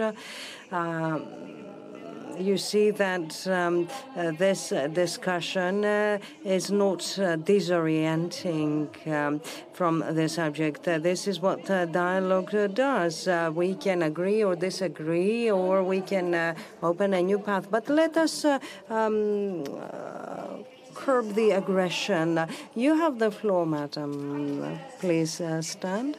Yes, uh, good afternoon. I think that we're all here because uh, we love animals. four years ago, I came to live in Kalithea, and I always try to offer to stray animals whatever I can. So I got some uh, stray cats in my garden, uh, which uh, I um, Uh, neutered and spayed, etc. Uh, I gave them a house. Um, in a year, within a year's time, I found them poisoned uh, in Athens, in Socrates Street, etc. And I used to find uh, dead cats everywhere uh, in the streets. So I decided to report it. I called the police, and uh, the policeman told me that we should go to the police precinct. I went there, and it took me five days to file this report. I went to the police, and they were asking me to um, bring. Uh, the dead animal, and they asked me whether I had placed the chip on the animal. I called the animal welfare organization, uh, uh, asking them to intervene in order for the municipality to take care of the issue, and I was told that the, the municipality is not interested in that. I went to the police, and they asked me to um, bring them the dead cat. Um, I, at some point, I was able to um, furnish a dead cat, and they told me that we have too many cases, take it to uh, Paraskevy.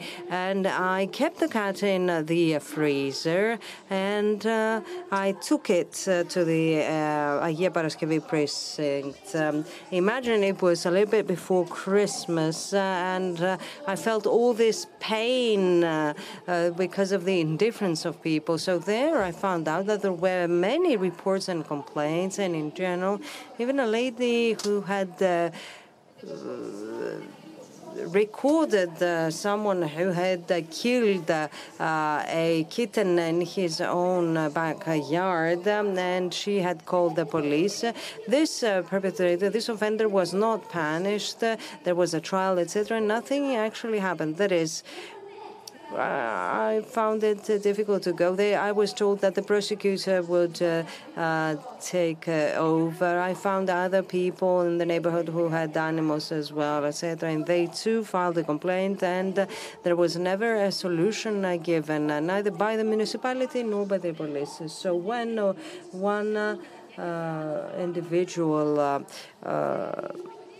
files a complaint or a report, etc., this is to no avail. So I came here today to find out uh, about uh, my uh, rights and that will allow me to guarantee uh, that uh, if I file a report, I will finally get a result.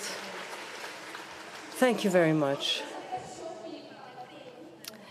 Uh, now, have you uh, thought of uh, pet shops and what happens to puppies or um, uh, kittens, etc., uh, when uh, nobody wants to buy these animals, etc.? Well, yes, yes, this too. We would like to move on, uh, though. This too is important. Um, uh, but what you shared with us uh, was quite significant, and I want to introduce it into our uh, discussion. Um,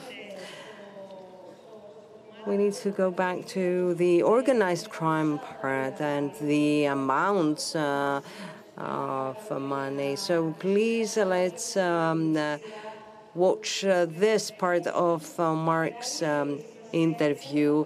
It is important, however, and I'd like to get a, very brief comment uh, by you and namely Vangelis you, the fact that we see people being considered um, as um, well uh, quite um uh, not well if they take care of animals. Uh, people are stigmatized if uh, they uh, show how much they care for animals. Many times uh, uh, it's a phenomenon that we come across uh, with uh, quite uh, frequently. Uh, we see people being considered as um, quaint.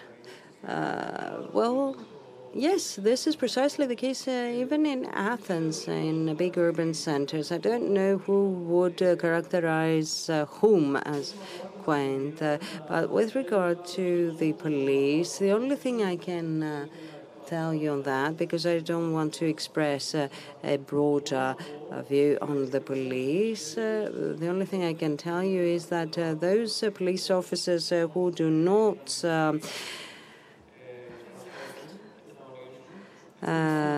fulfill their duties in accordance with the law should be uh, uh, identified and uh, there should be uh, reports against them um, uh, to the competent authorities. Um, so before we watch, because we are examining the profile of um, those who care for animals, and we try to identify the profile of um, uh, those who abuse animals. Can we see the material that Vangelis has already prepared? Because we've been talking about the cycle of abuse, uh, the cycle of violence. Can we see what the factors uh, are?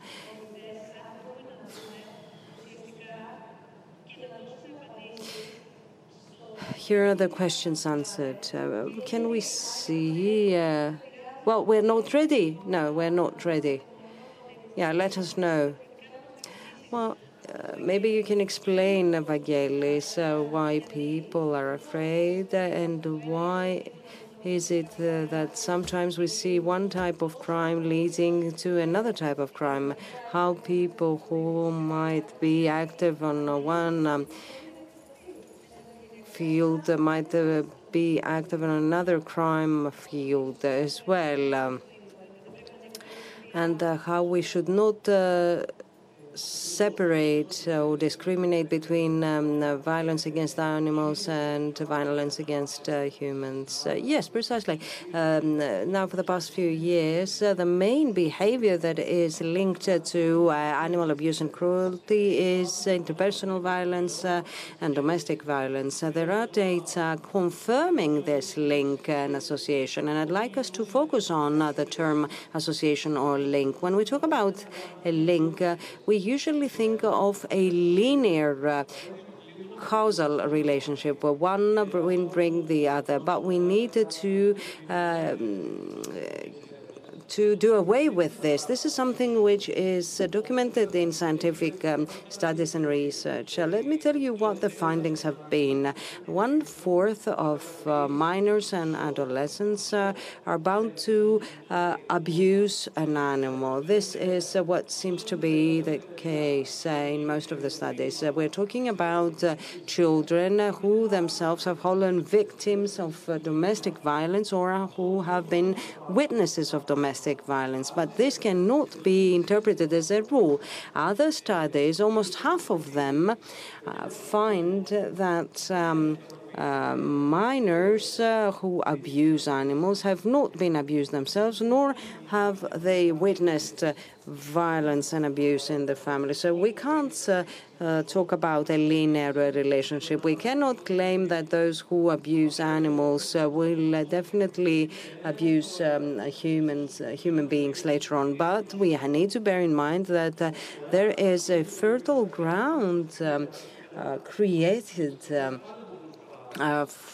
if uh, uh, these children are not um, handled properly. And this, of course, has to do with many different factors the parents, the authorities. The parents need to, first and foremost, accept that there is a problem uh, with their child's behavior and uh, should lead the child to treatment. Um, we cannot omit a significant percentage of uh, children, um, which amounts to 50 to 60 percent, that these children, when they grow up, uh, might um, engage into criminal behavior. Um, so, as we see this um, graph, uh, we need to adopt this way of thinking in our mind. It's a cycle. Uh, one might bring the other, but we cannot generalize over that. Uh, we need to stick to the psychological features of violent people, violent individuals. Uh, we need to be able to understand that such individuals or such children uh, commit a violent behavior, a, a violent act, and uh, in um, studies with uh, adults, it has been found that um, approximately one third uh, of um, those serving a sentence in prison, men particularly, and two fifths of um, those in prison um, for having committed their crimes have abused animals uh, when uh, they were children. However, there are studies showing uh, the opposite. So I insist that we need to have this in mind and uh, perceive this as a fertile ground for further uh, crimes um, or offenses. Uh, but this is not an absolute uh, truth. Uh, so before we conclude uh, um, by um, uh, airing uh, Mark's in video on the amounts from um, illegal activities. Another point uh, that you, Elena, had pointed out uh, was about uh, the crisis and how it has affected, aside from all other things, illegal activity of uh, breeding animals for any uh, purpose. How the crisis has affected this situation. Leading to a parallel uh, circular activity. Well, there is a paradox in the Greek society. In theory, we should know the conditions uh, for uh, lawful breeders, but there is a gap in the legislation since tw- 2003, and we don't know. Let's suppose that there are breeders who are lawful and licensed uh, b- by the previous framework or from other countries. It's very important to understand. Let's say I have a caniche uh, dog, and another has another caniche, and uh, we and the, they the, and we sell their puppy on on the web. This is unlawful breeding and unlawful sale of a puppy, and. Uh, uh, such uh, puppies for smaller uh, size breeds are very common on the web. You will find such advertisements very often. Uh, 200 euro for a puppy. Uh, and the, the, while the breeder uh, uh, breeding is a difficult work that has to be done in an organized manner to observe the characteristics of each uh, breed. If uh, people are doing that unlawfully, they are uh, putting extra burden on the Greek population of stray dogs. This is a side economy. This is not a legal trade. Um, this is not the way to reproduce a breed. And, you know, on the web, this has become very common. And there are people who shamelessly are asking where they can find a Malteser but with 200 euro. A breeder would sell it for eight or 900, and the unlawful uh, domestic uh, small breeders are selling it for 200. And of course, the conditions are poor or very bad. And there are also organized uh, gangs in warehouses, small cages, animals piled up there and being reproduced in uh, miserable conditions, and then uh, the young ones are sold in pet shops or by advertisement in the newspaper. You, you can realize that a professional breeder uh, will invite you and check uh, whether you are uh, appropriate uh, for getting the dog. selling dogs is not like selling goods in a supermarket. So all these cases of very cheap animals sold um, at a very low cost on the web. Uh, this is the outcome of unlawful activity, larger scale unlawful activity, either by small domestic breeders or huge circuits uh, who have miserable conditions of breeding and they feed puppies into the whole of Europe. And the European Union has worked on this subject. There is hard effort to combat this illicit trade and not just the illicit trade in Greek society who think that it is about adopting animals.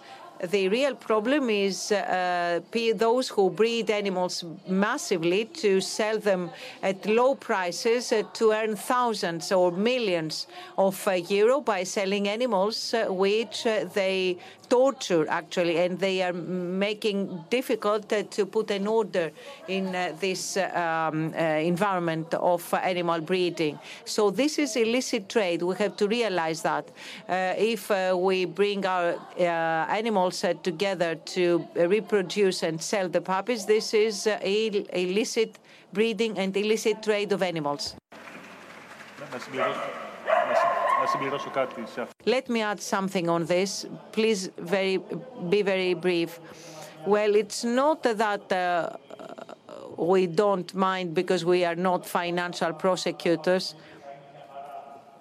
or uh, if uh, we get a puppy who is fine, I don't mind if it was tortured. No, there are studies uh, showing that such uh, puppies have uh, uh, health problems and behavioral problems. So stay away of those circuits because you will pay the price if you get such unlawful animals.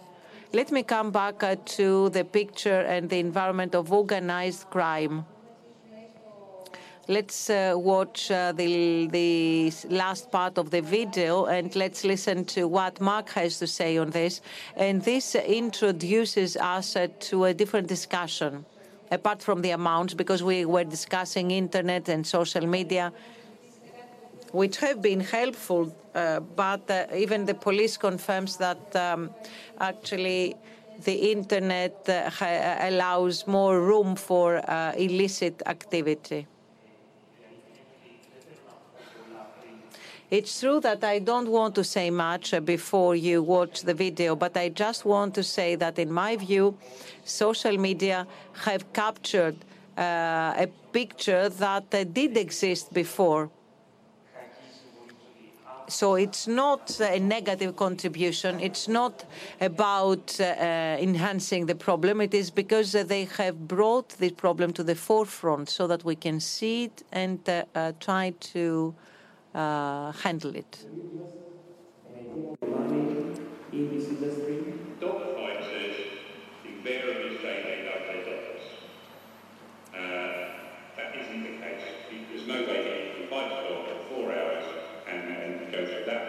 Say they. Uh industry? Dog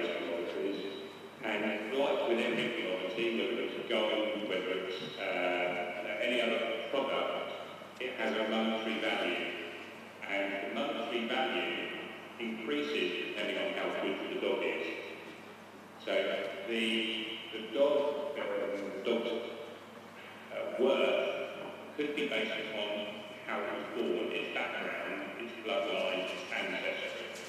So if I had two good fighting dogs and I breed those, the puppies of those dogs are worth more money. The first time money is involved. I then have to show that dog to be a good dog fighter.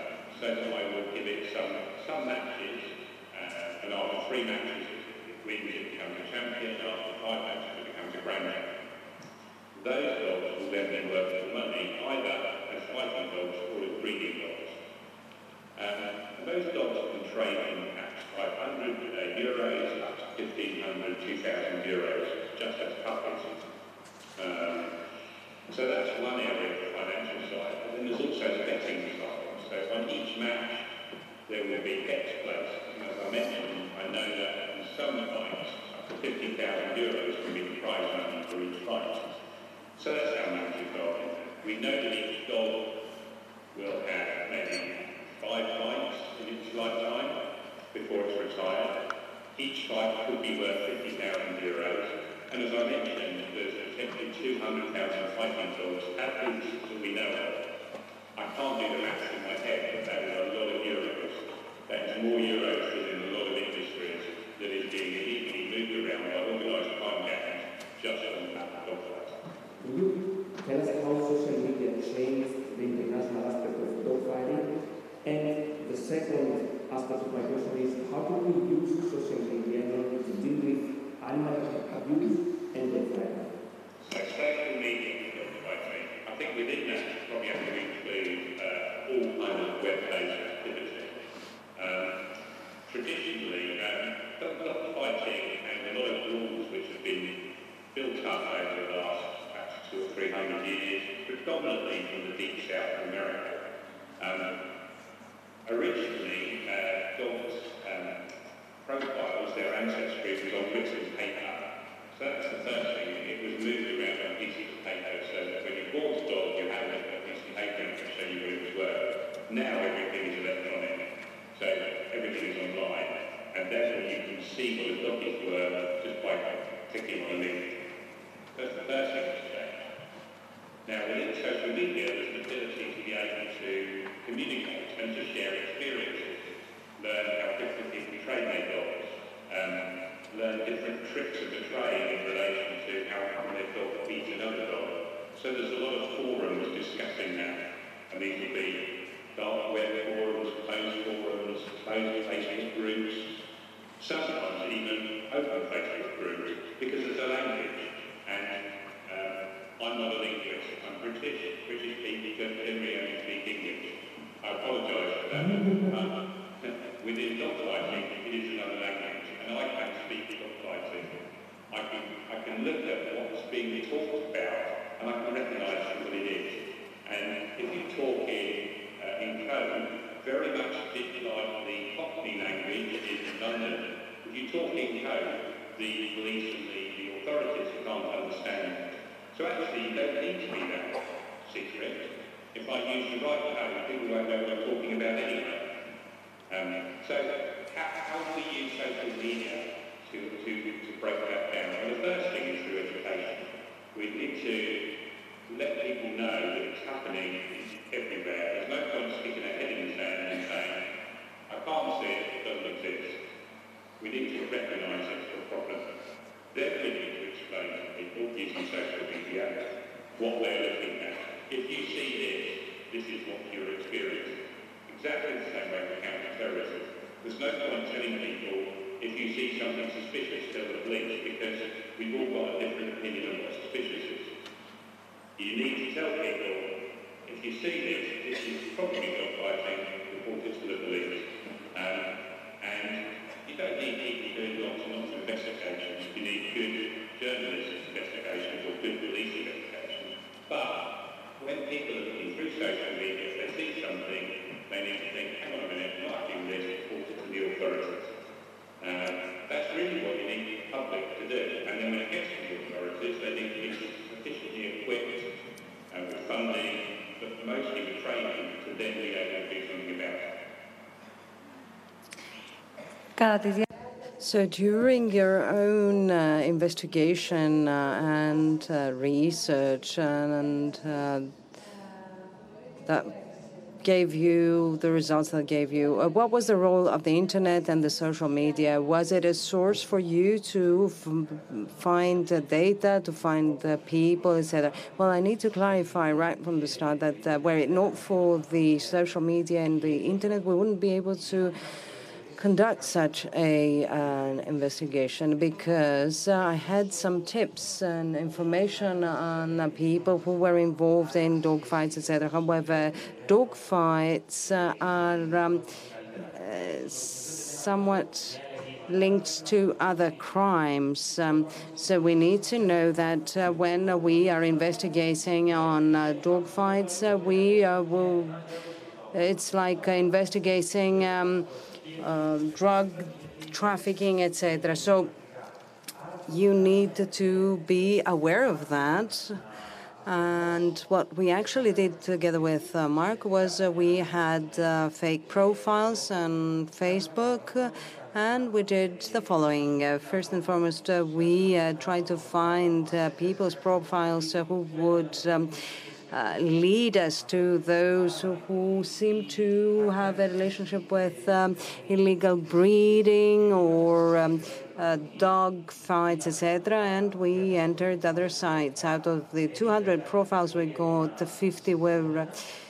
Uh, uh, well, seemingly linked to that, and we found out that these specific people um, would share from uh, specific web uh, pages. Uh, one of them was uh, um, a, a, URL from the Czech Republic. Um, so they would um, proceed to a post, and uh, on top of that, they, they would um, write CH. CH meant nothing to me, but to Mark, it meant that this specific guy is a champion. Uh, so we see social media play an important part because they use a specific terminology, as is the case with other crimes, uh, which we are not able to understand, but they use it publicly. A parenthesis here. Why do they use it publicly? We need to see that dogfights are like uh, arms deals, arms trafficking, etc.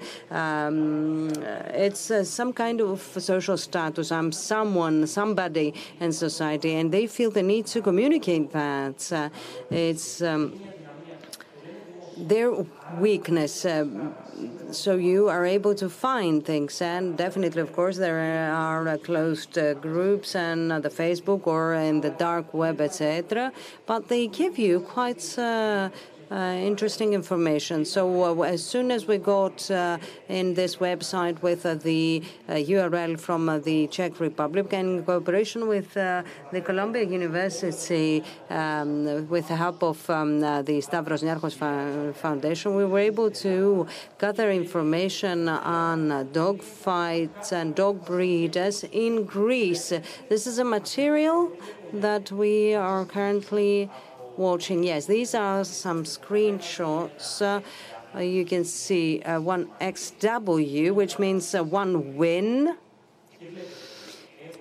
in dog fights, and you see that we have dogs. Well, this is from the Greek Facebook. It's a different Facebook from the one uh, we are accustomed to. Uh, these are posts that they had opened to friends. So they uh, post a photograph. Um, um, well, we get a picture, but uh, they do not officially state that they're dog fighters or dog breeders, etc. Here we have uh, an open uh, conversation. Uh, well, we see comments um, uh, betraying um, the dog fights. You can see it says uh, um, GR. CH is grand champion, uh, five wins, uh, and uh, then we it's the dog uh, dog's name. Um, so it's important to connect this comment to what I was saying earlier about the web page. Um, dog fighters and dog breeders believe that uh, if uh, the um, uh, grandparent of the dog uh, was a good uh, dog fighter, it would um, have um, good descendants. In this specific case, we had uh, a dog X, and they had uh, its ancestry, its pedigree.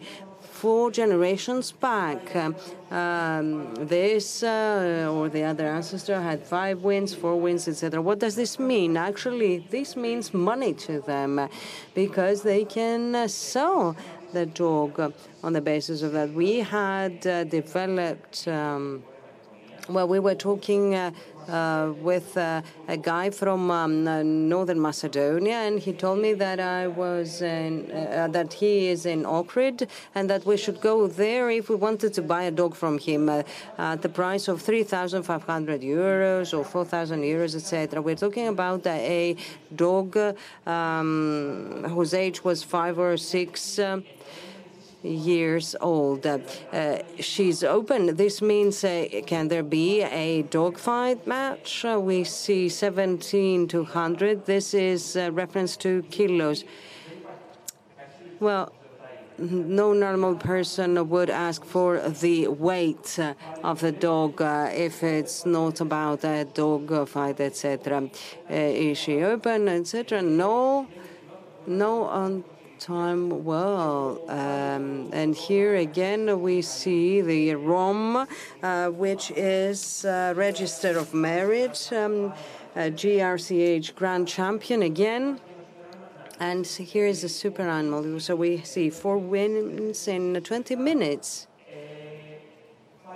Again, this refers to dog fights. Again, four wins in uh, 20 minutes is a, a uh, tremendous performance uh, because a dogfight might uh, um, last uh, up to five hours. Uh, uh, so you can see the communication between the Greek parties involved and others from the Balkans and Eastern Europe. My feeling is that this phenomenon,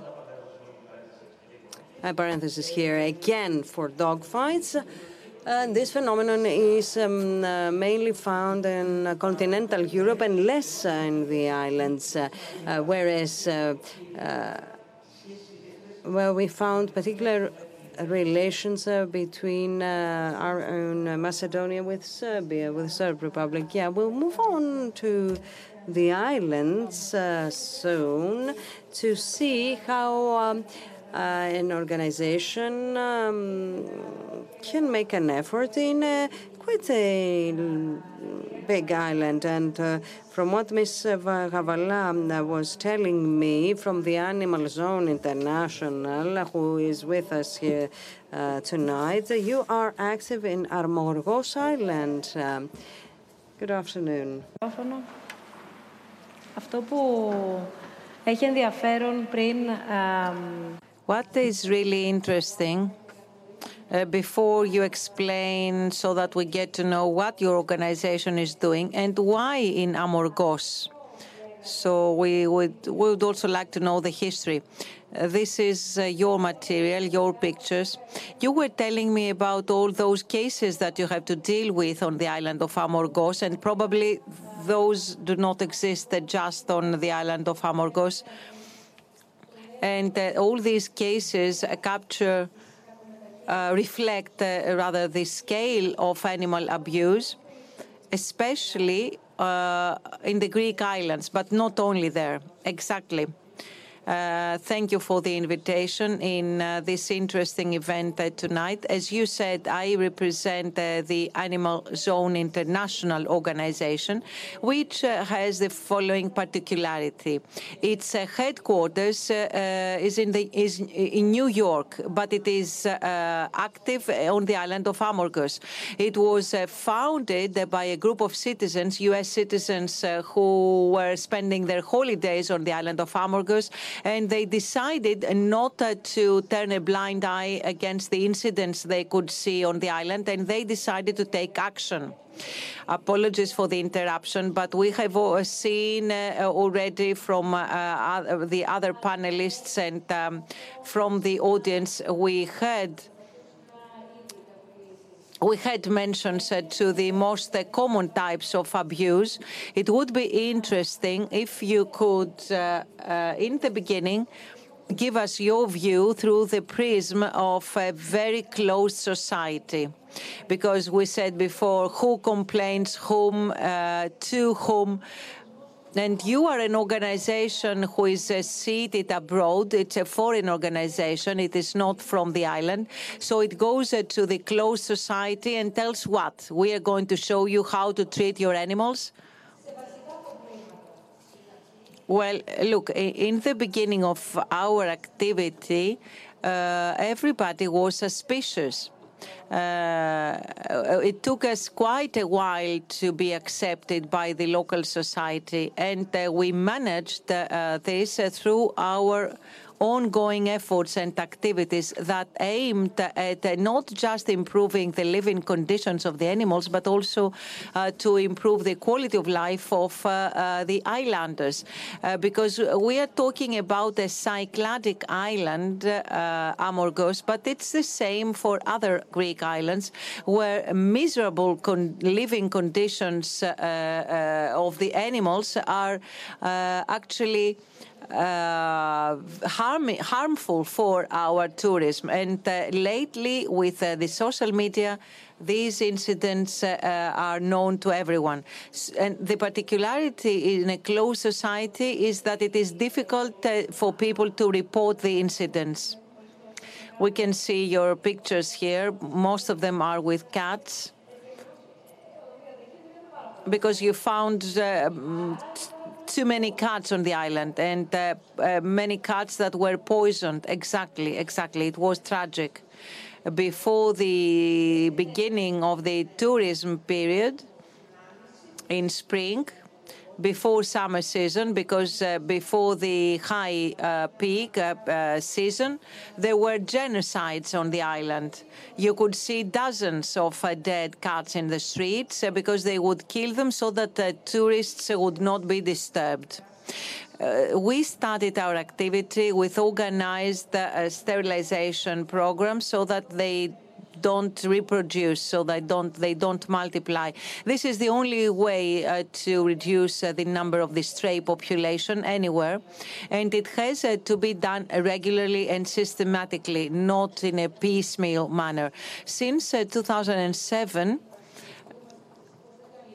in the area uh, of Katapolia and Chora, we are organizing two major programs uh, for sterilization of stray cats uh, every year. Now, uh, turning against uh, the society, uh, turning uh, against the local society, which has the traditional custom uh, said there's a, a, ritual to tie up, to hobble uh, the animals. Uh, because so you had to go against the culture of the animal. Exactly. Hobbling is um, a, a, cruel, horrible treatment of the animals. And for some reason, I don't know why, you can find it as a habit, as a custom in uh, the Cycladic Islands. And we are trying to combat this phenomenon by informing the citizens. We invite uh, the Animal Action Organization every year on the island uh, to, with a veterinarian who is uh, specializing on uh, specific animal diseases, and uh, people can bring uh, their uh, animals, horses, donkeys, uh, or any other animal to be uh, cared by the uh, members of the team. So when we hold such activities, uh, we uh, uh, distribute leaflets to inform people about the harm of hobbling. So it has uh, been um, it has been reduced uh, on the island, especially for donkeys, but unfortunately we still have a long way to go uh, for sheep and goats on the island. We have also seen uh, pictures uh, from classrooms uh, and schools with children. So you go into the classrooms to inform young kids. So to go on to the following day, do you see any room for improving uh, people's perception? Yes, yes, y- and we have focused a lot on uh, education of uh, the younger generation. That's the only way uh, to resolve uh, the problem of uh, uh, animal cruelty. We are organizing training programs in schools. We receive pupils' visits in our premises. We have a medical practice that we have established in um, the area, and we see that something is changing. And this is promising uh, because you, you can realize that uh, all those people who are involved in animal welfare are having difficult times with everything we see and everything we have to handle. So when we see young children calling us on the phone because they found uh, a kitty in their garden and they want to know what they need to do to help uh, the cat uh, to survive, or when they find uh, little cats in uh, garbage bins, they collect them and bring them to us, and then they ask to adopt one of those. And this is uh, hopeful and uh, promising for the future. Thank you, Mrs. Gavala. Thank you for sharing what you have shared with us. Uh, and now uh, I'd like to say that uh, it is not uh, the, the, the area we are here is not picked at random because uh, aside from uh, a venue where uh, one can take a stroll with their pets. There are also people working here, um, aside from uh, the policy of the foundation or the best practices of the foundation. So we have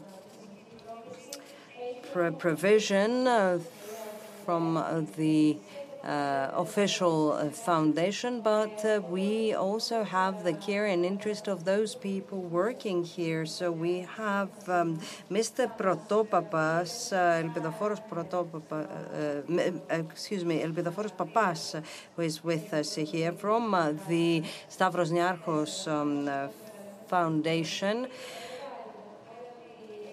I was saying, Elpidofore, that uh, it is important not only to know as citizens what we need to do, but also to uh, find people who are willing to lend an ear to what we say.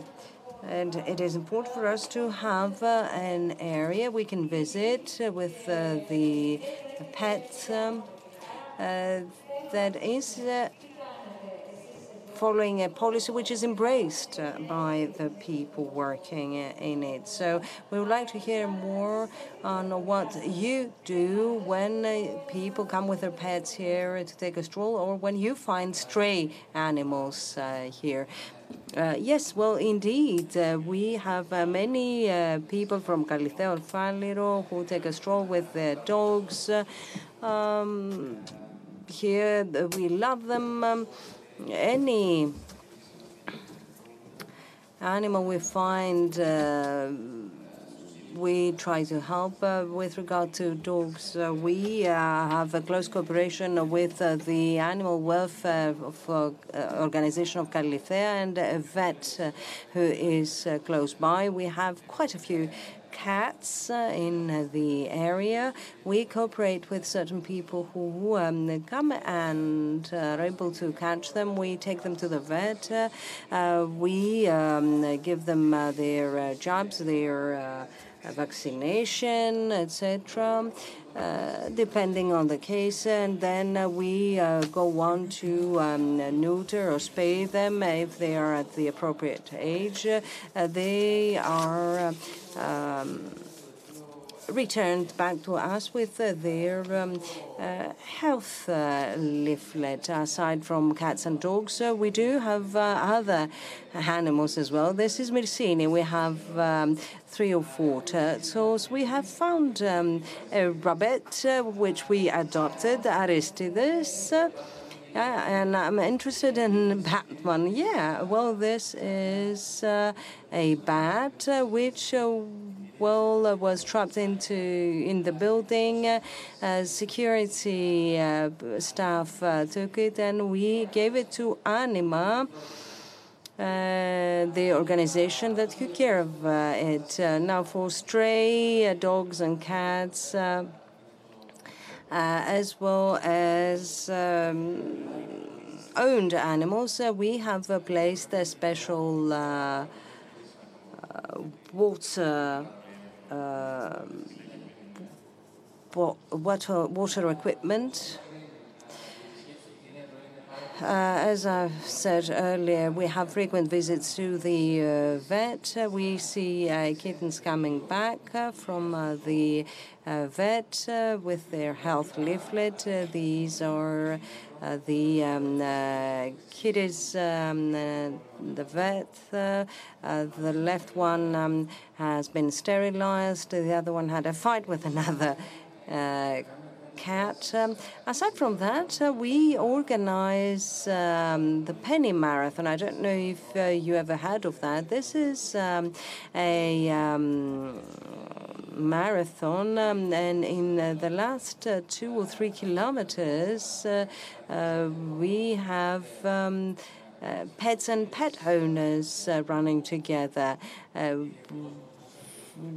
well, uh, and in the end, uh, we provide information uh, regarding adoptions of animals. Um, and we have donations for animal food, etc. We try to provide for uh, uh, responsible adoptions. Uh, this is a kitten just back from um, the vet. it has been adopted. Its name is Zach, and this is a colleague of us of ours who has adopted Cookie, another colleague who has adopted Huxley. And here well, this is a special case. Uh, it was worth um, showing you this uh, because this is a kitten that fell into a shaft leading to a small hole between the two buildings. Uh, uh, there's a uh, joint between the two buildings of the National Opera and the library.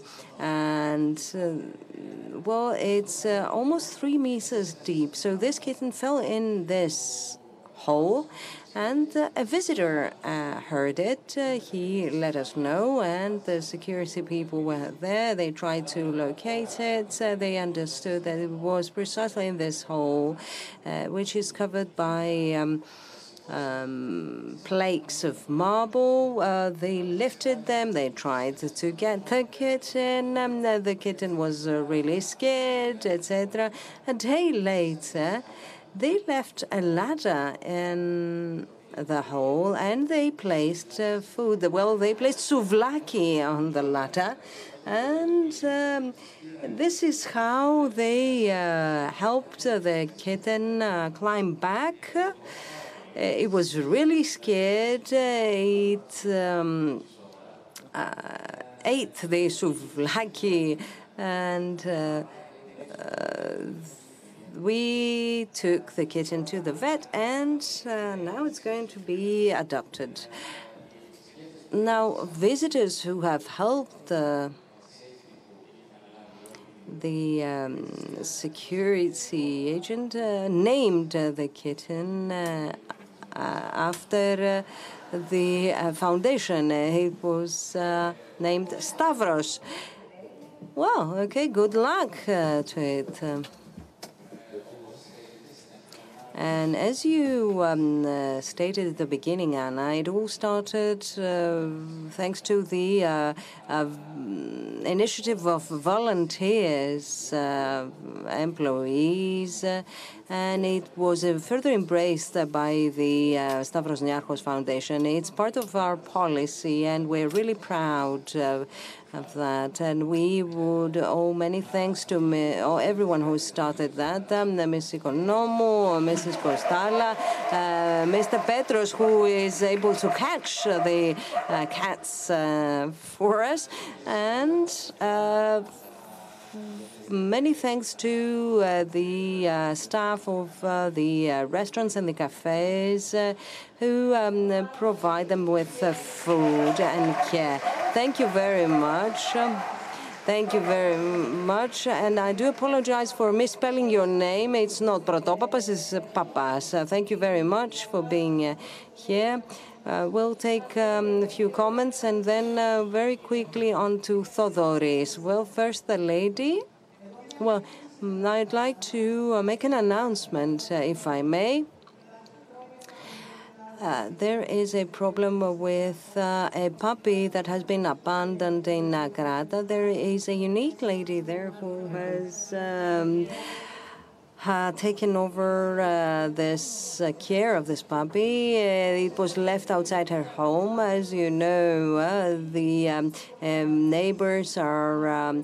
Um, negative. Uh, they put pressure on the on her because of the dog, and since uh, uh the place here is um, much more friendly, I would ask uh, for anyone uh, amongst you to adopt it, or maybe you can adopt it as a foundation. Um, thank you very much. Thank you very much.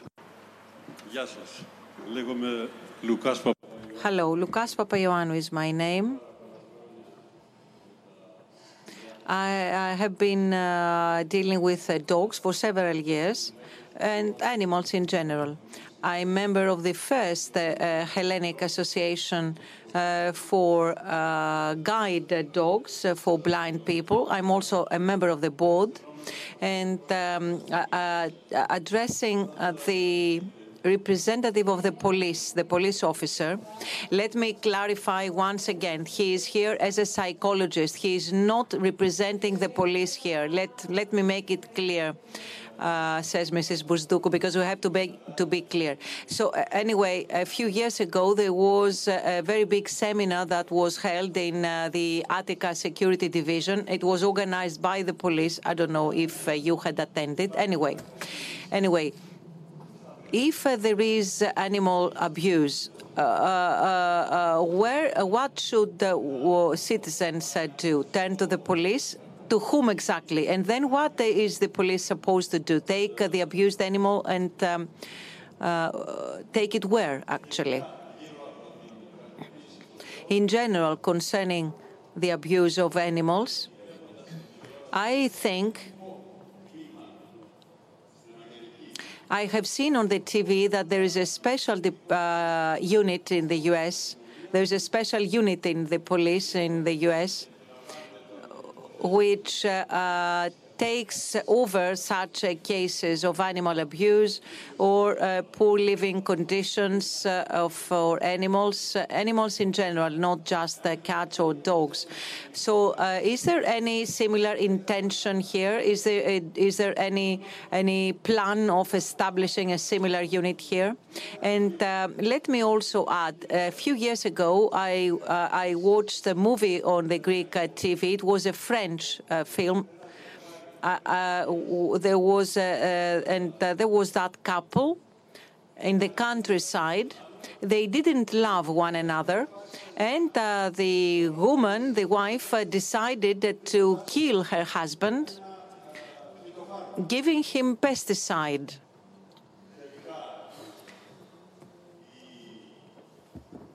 έρευνα της αστυνομίας οδήγησε στο and at the end, uh, the police investigation.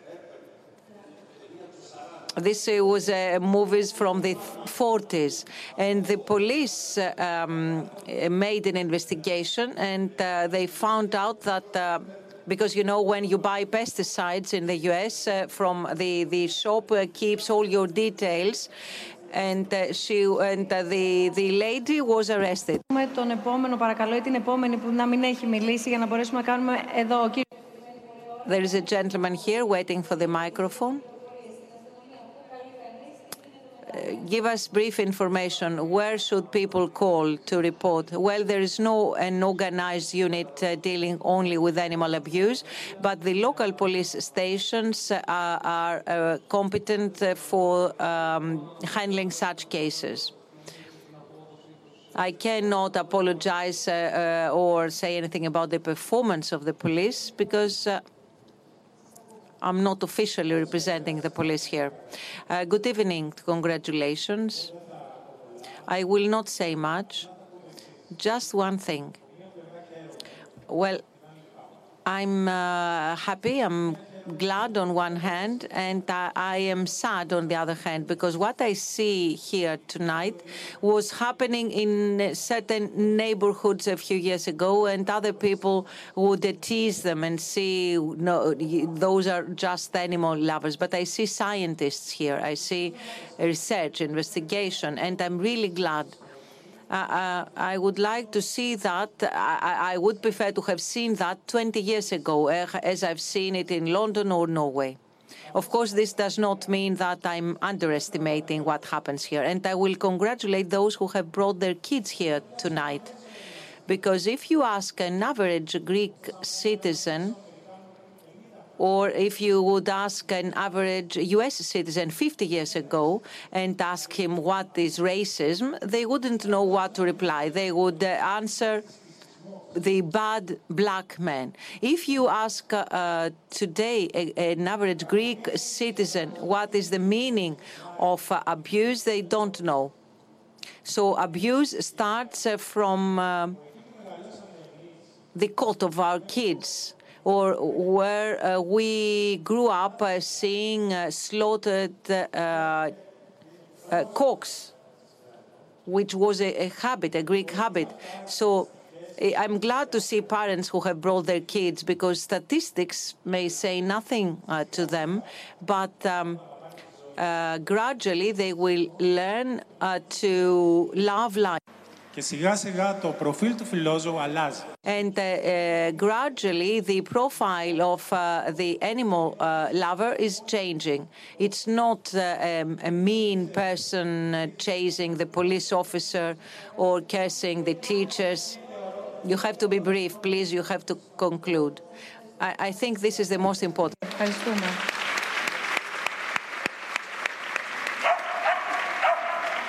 Σας ακούμε και οι τελευταίες Well, yes, we'll give you the um, floor and uh, the last uh, three or four questions uh, from here. Well, good afternoon. Uh, I'd like to ask you uh, something that uh, troubles me. I think that people not often wonder about that, nor is it discussed too often. It hasn't been mentioned at all today. On a daily basis, I uh, hear people um, uh, talking about um, uh, behavior of man towards animals, and um, we have um, heard about the training, the utilization, and exploitation of animals, training of animals for dog fights, etc. How tiring this is, etc. So my question goes to all speakers. Has there ever been any case where people have um, shown interest in um, the way police dogs are being trained? That's my question. Would you like to comment on uh, that? I think uh, Christos, uh, being a veterinarian, well, in general, um, a few years ago, uh, the police methods uh, were traditional ones with punishment, etc., quite violent. But um, as of um, later, we see uh, trainers uh, using modern methods without violence, uh, according to the uh, most recent scientific data. And I'm really impressed by that, to tell you the truth, because I didn't expect that.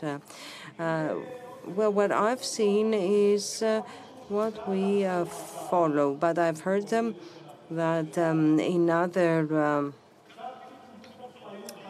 uh, bodies of the state, some people use uh, the old methods, uh, some others use the most recent methods. There's not one rule for all. Well, yes, please be very brief. Yes, I'll try, but this is a very important subject. Uh, my name is Natasha Bobolaki. I'm the president of the Greek Animal Welfare, uh, the Hellenic Animal Welfare Federation. Now, um, a few comments on uh, the inertia shown by the police. Um, in the past decade, we've seen leaps uh, that are due to the efforts uh, of uh, animal welfare organizations who keep on putting pressure. But, uh, however, we have a large number of police officers who exhibit a behavior which is quite negative.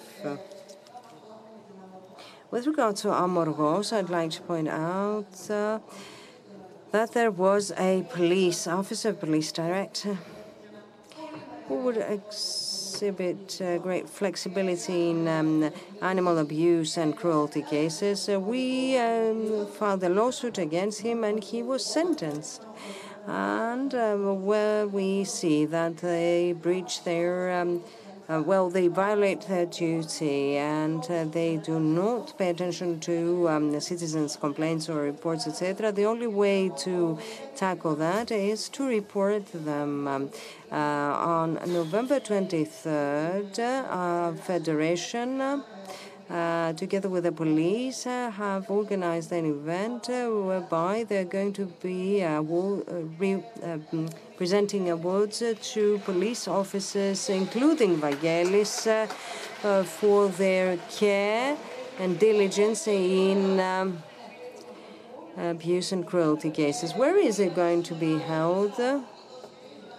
Yes, it's going to be held on uh, November 23rd, uh, Saturday at 12 o'clock uh, at noon in the amphitheater of the Ministry of Transport uh, in Mesogion Avenue. Yes. Your rhetorical question, concluding, well, yeah, this goes to Mr. Karagiannis. All these animals uh, that are injured during dogfights. Um, well, there is a large number of animals uh, that uh, need to be taken care of by vets because the vets know the type of injuries, uh, but they don't report these um, officially. I don't need an answer. Thank you. I'd like to point out something else, uh, which is uh, confirmed by international literature as to the work of vets. Uh, well, they do not report cases of uh, dog fights, etc. Uh, there is um, a better organization in uh, the U.S., uh, Canada, UK, uh, New Zealand, etc. They have a more organized framework as to the reports.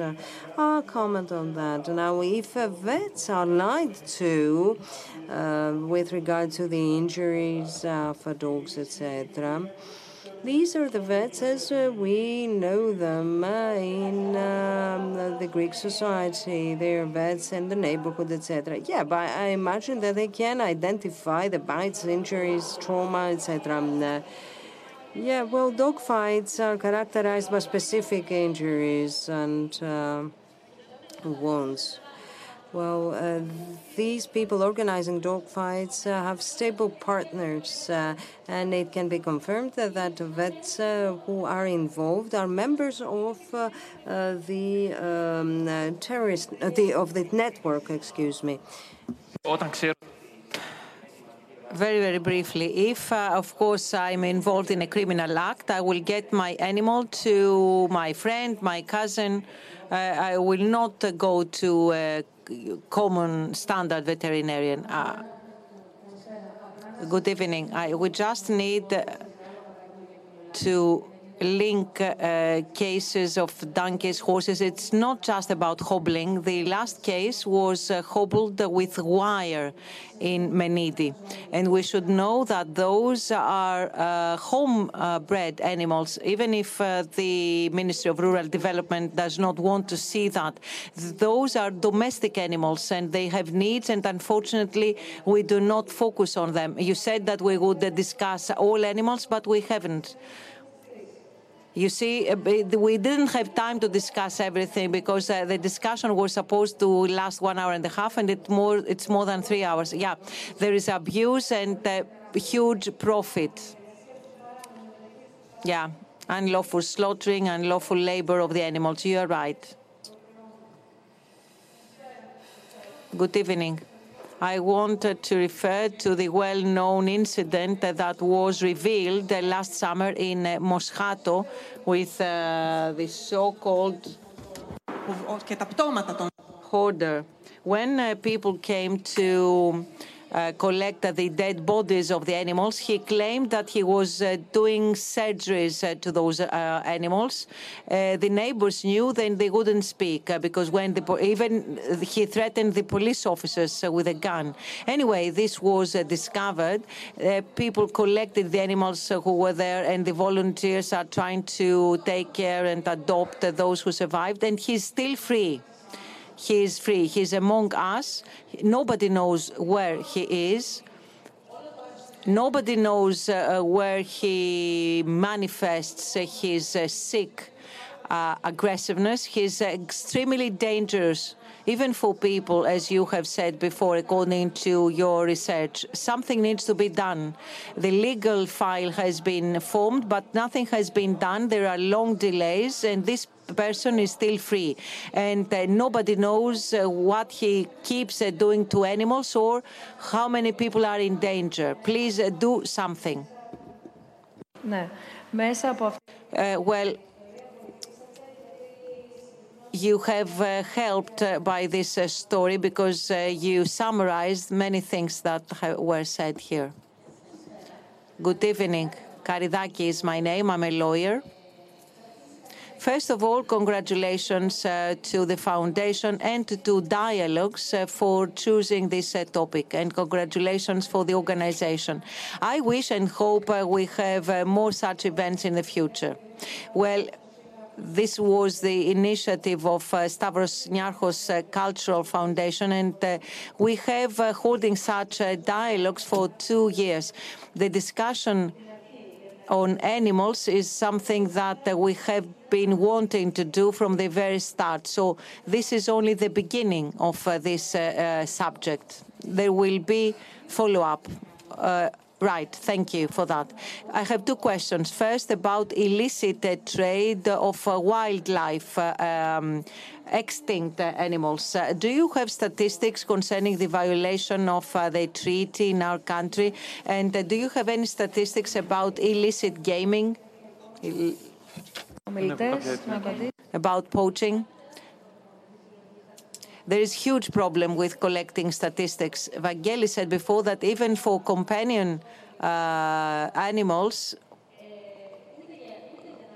unfortunately, even for those companion animals or uh, abuse, uh, we have no statistics, not even on illicit trade.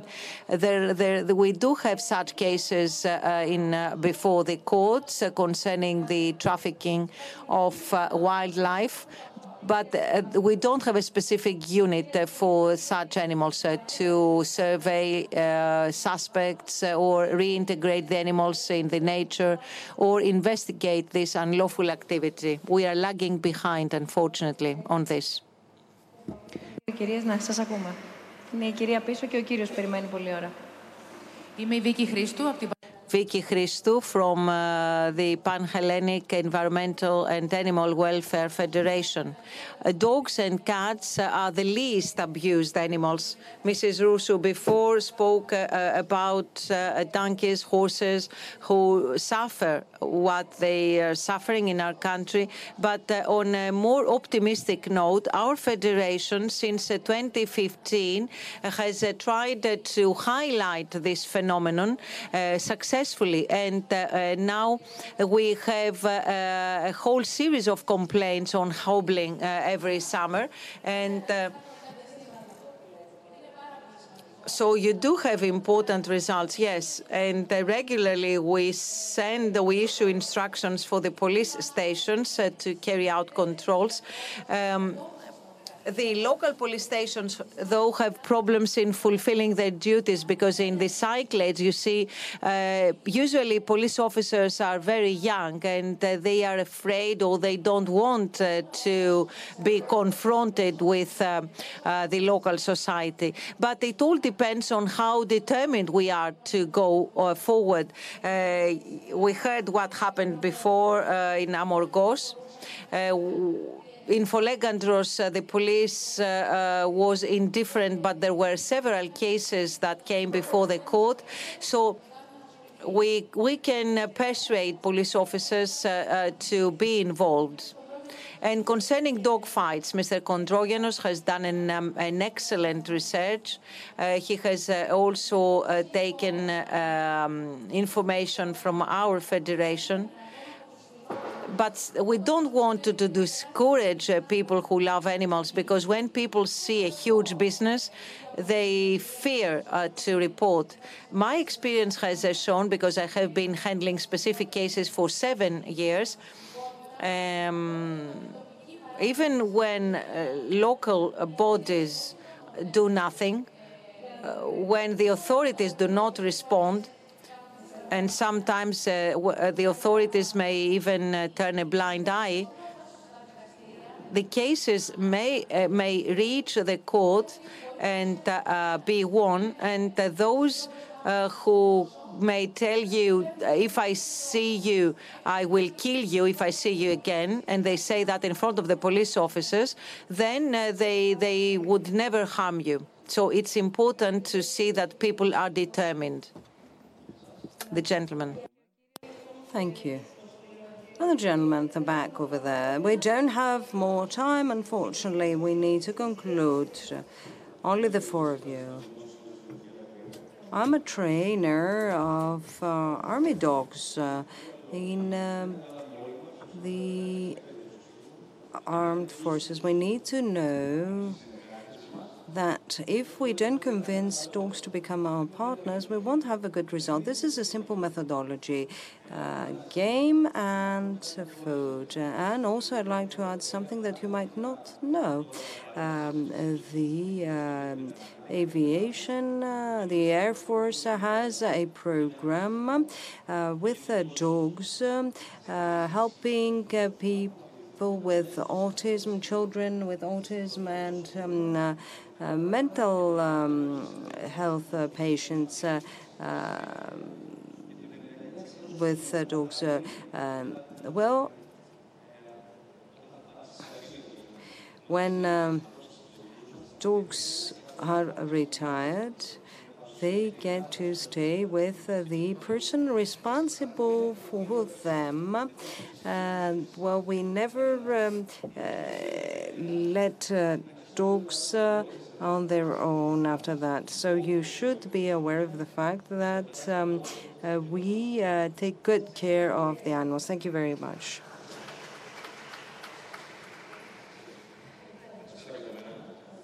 Good evening. Yes, um, it's my turn to um, uh, tell you that it's very good thing to hold uh, such a dialogue uh, here. Um, And it's uh, really pleasant uh, to uh, talk about um, uh, all animals today. We did not um, specifically focus on uh, uh, cats and dogs, we um, had a broader discussion. Um, my own comment um, would be, even symbolically, to have a more fair buffet uh, dinner served uh, here without uh, animals abused. it could be more vegan. Veganism is a way of life. thank you. Yes, but I'd like to respond on behalf of my colleagues because, as you can understand, uh, we are a team of people working uh, on uh, all issues, starting from the subject, um, the guests, uh, the area, etc., uh, the production, uh, the technical support, etc. So there is also the team responsible for the catering for. Um, providing food, etc. Uh, why I'm keeping your comment, um, uh, but I need to represent uh, my uh, colleagues. Uh, we got hundreds of um, entries of um, people, and there was no comment whatsoever uh, on um, how we should treat this issue. Uh, we had received many questions as to whether pets will be allowed, etc.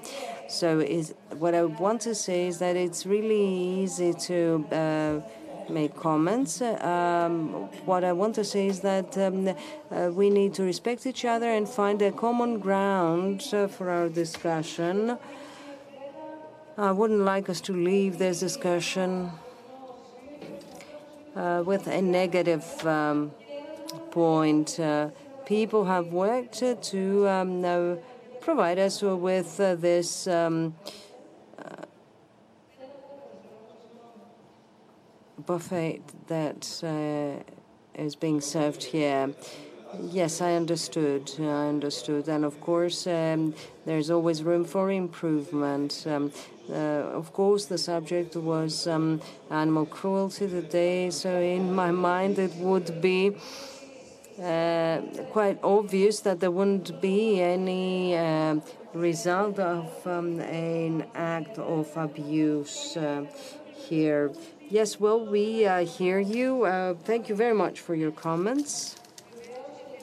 Yes, one comment on that. What has just been had is uh, an issue on its own, and maybe we should discuss this um, in one of our next uh, dialogues events. Uh, uh indeed, uh, I think that there were people who would expect to hear more of a broader agenda on animals because each time we talk about uh, animal cruelty, we automatically um, start thinking about cats and dogs uh, because. Um, uh, these are, uh, by priority, our companion animals, etc. And I believe that the, the um, upcoming generations uh, have a broader view on uh, animal abuse, animal cruelty. Uh, it has to do with uh, all kinds of animals. Yeah, but I'd like to put a question. In a society where we um, discuss uh, about this, uh, as a journalist, uh, I have um, delved into um, anti-speciesism, etc., and speciesism, and I have um, had the opportunity to uh, hold discussions on uh, that. Uh, but when at the level of uh, society and at the level of a public uh, dialogue, uh, we meet to hear different views. Um, in order to start a discussion, where should we start from? Um, are we going to open such a discussion um, um,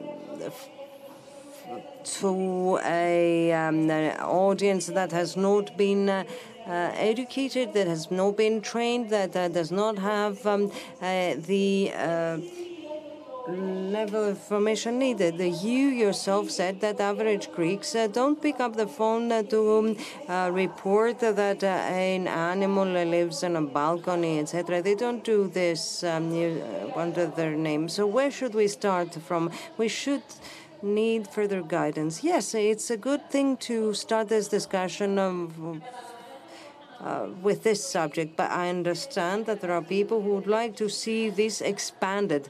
They would like to see this agenda further expanded. Um, yeah, obviously, but uh, uh, we need to accept that regardless of our own um, requirements and demands, we need to um, understand uh, that we need to uh, cooperate and uh, start discussing uh, um, with a specific order and move on to other subjects. Uh, yes, this is only the beginning. Uh, uh, the dialogue exists in society and it's getting more and more important uh, with regard to animal cruelty and animal abuse uh, at all levels of uh, our life. this is an amazing initiative by the Stavros Niarchos Foundation, and I understand the agony of people who wanted to um, um, place uh, greater emphasis on that. Yes, well, thank you. Uh, next uh, question or comment. Uh, the lady first, uh, please. Yes, it's you at the back. Hello. I know that the uh, Stavros Niarchos Foundation um, does a great job, so I'd like to ask the foundation to provide a sterilization program for stray animals and maybe uh, grant an ambulance uh, for um, injured stray animals. Thank you very much for your request. Maybe you can submit it in writing as well. Yes, please. Just a second, please. Next time, maybe we should touch upon a different uh, topic of um, an unthinkable abuse in uh, Greece. Uh, it's barrel dogs. Yeah, we didn't have the time. Only recently, uh, we've seen that there is another trend. Uh, they place them um, uh, and they chain them to trees. Uh, yes, uh, the, yeah, well, they guard nothing there. it's a tragedy. And for the lady, the last comment, please. Very, very brief. Um, thank you very much. I appreciate it. Uh, we had made provisions uh, for uh, one hour and a half discussion, and it's already been three hours. Uh, uh, thank you uh, very much. My name is Hera Gelle, and uh, following the last comments, I felt that uh, we are able to see the tree and not the forest. Uh, in 2013, I, I established an animal welfare, um, and in 2014, I became a vegetarian, not vegan. There are many cases of abuse or um, cruelty which have not been touched. Uh, we uh, speak about the buffet or the circus animals, etc. The issue of uh, education is really important here because if um, uh, the lack of uh, training of a dog or the improper training uh, of a dog is the case, then we are bound to have victims we will have uh, children victims, uh, fellow citizens victims, etc. So dogs uh, who have been trained uh, following the traditional methods um, run a higher risk of uh, becoming more aggressive. So I believe that all these trainers are amongst them, and this indeed is a risk. Uh, yes, thank you very much. It was uh, something that we had planned to discuss about. Uh, yeah, please pass a microphone to the last.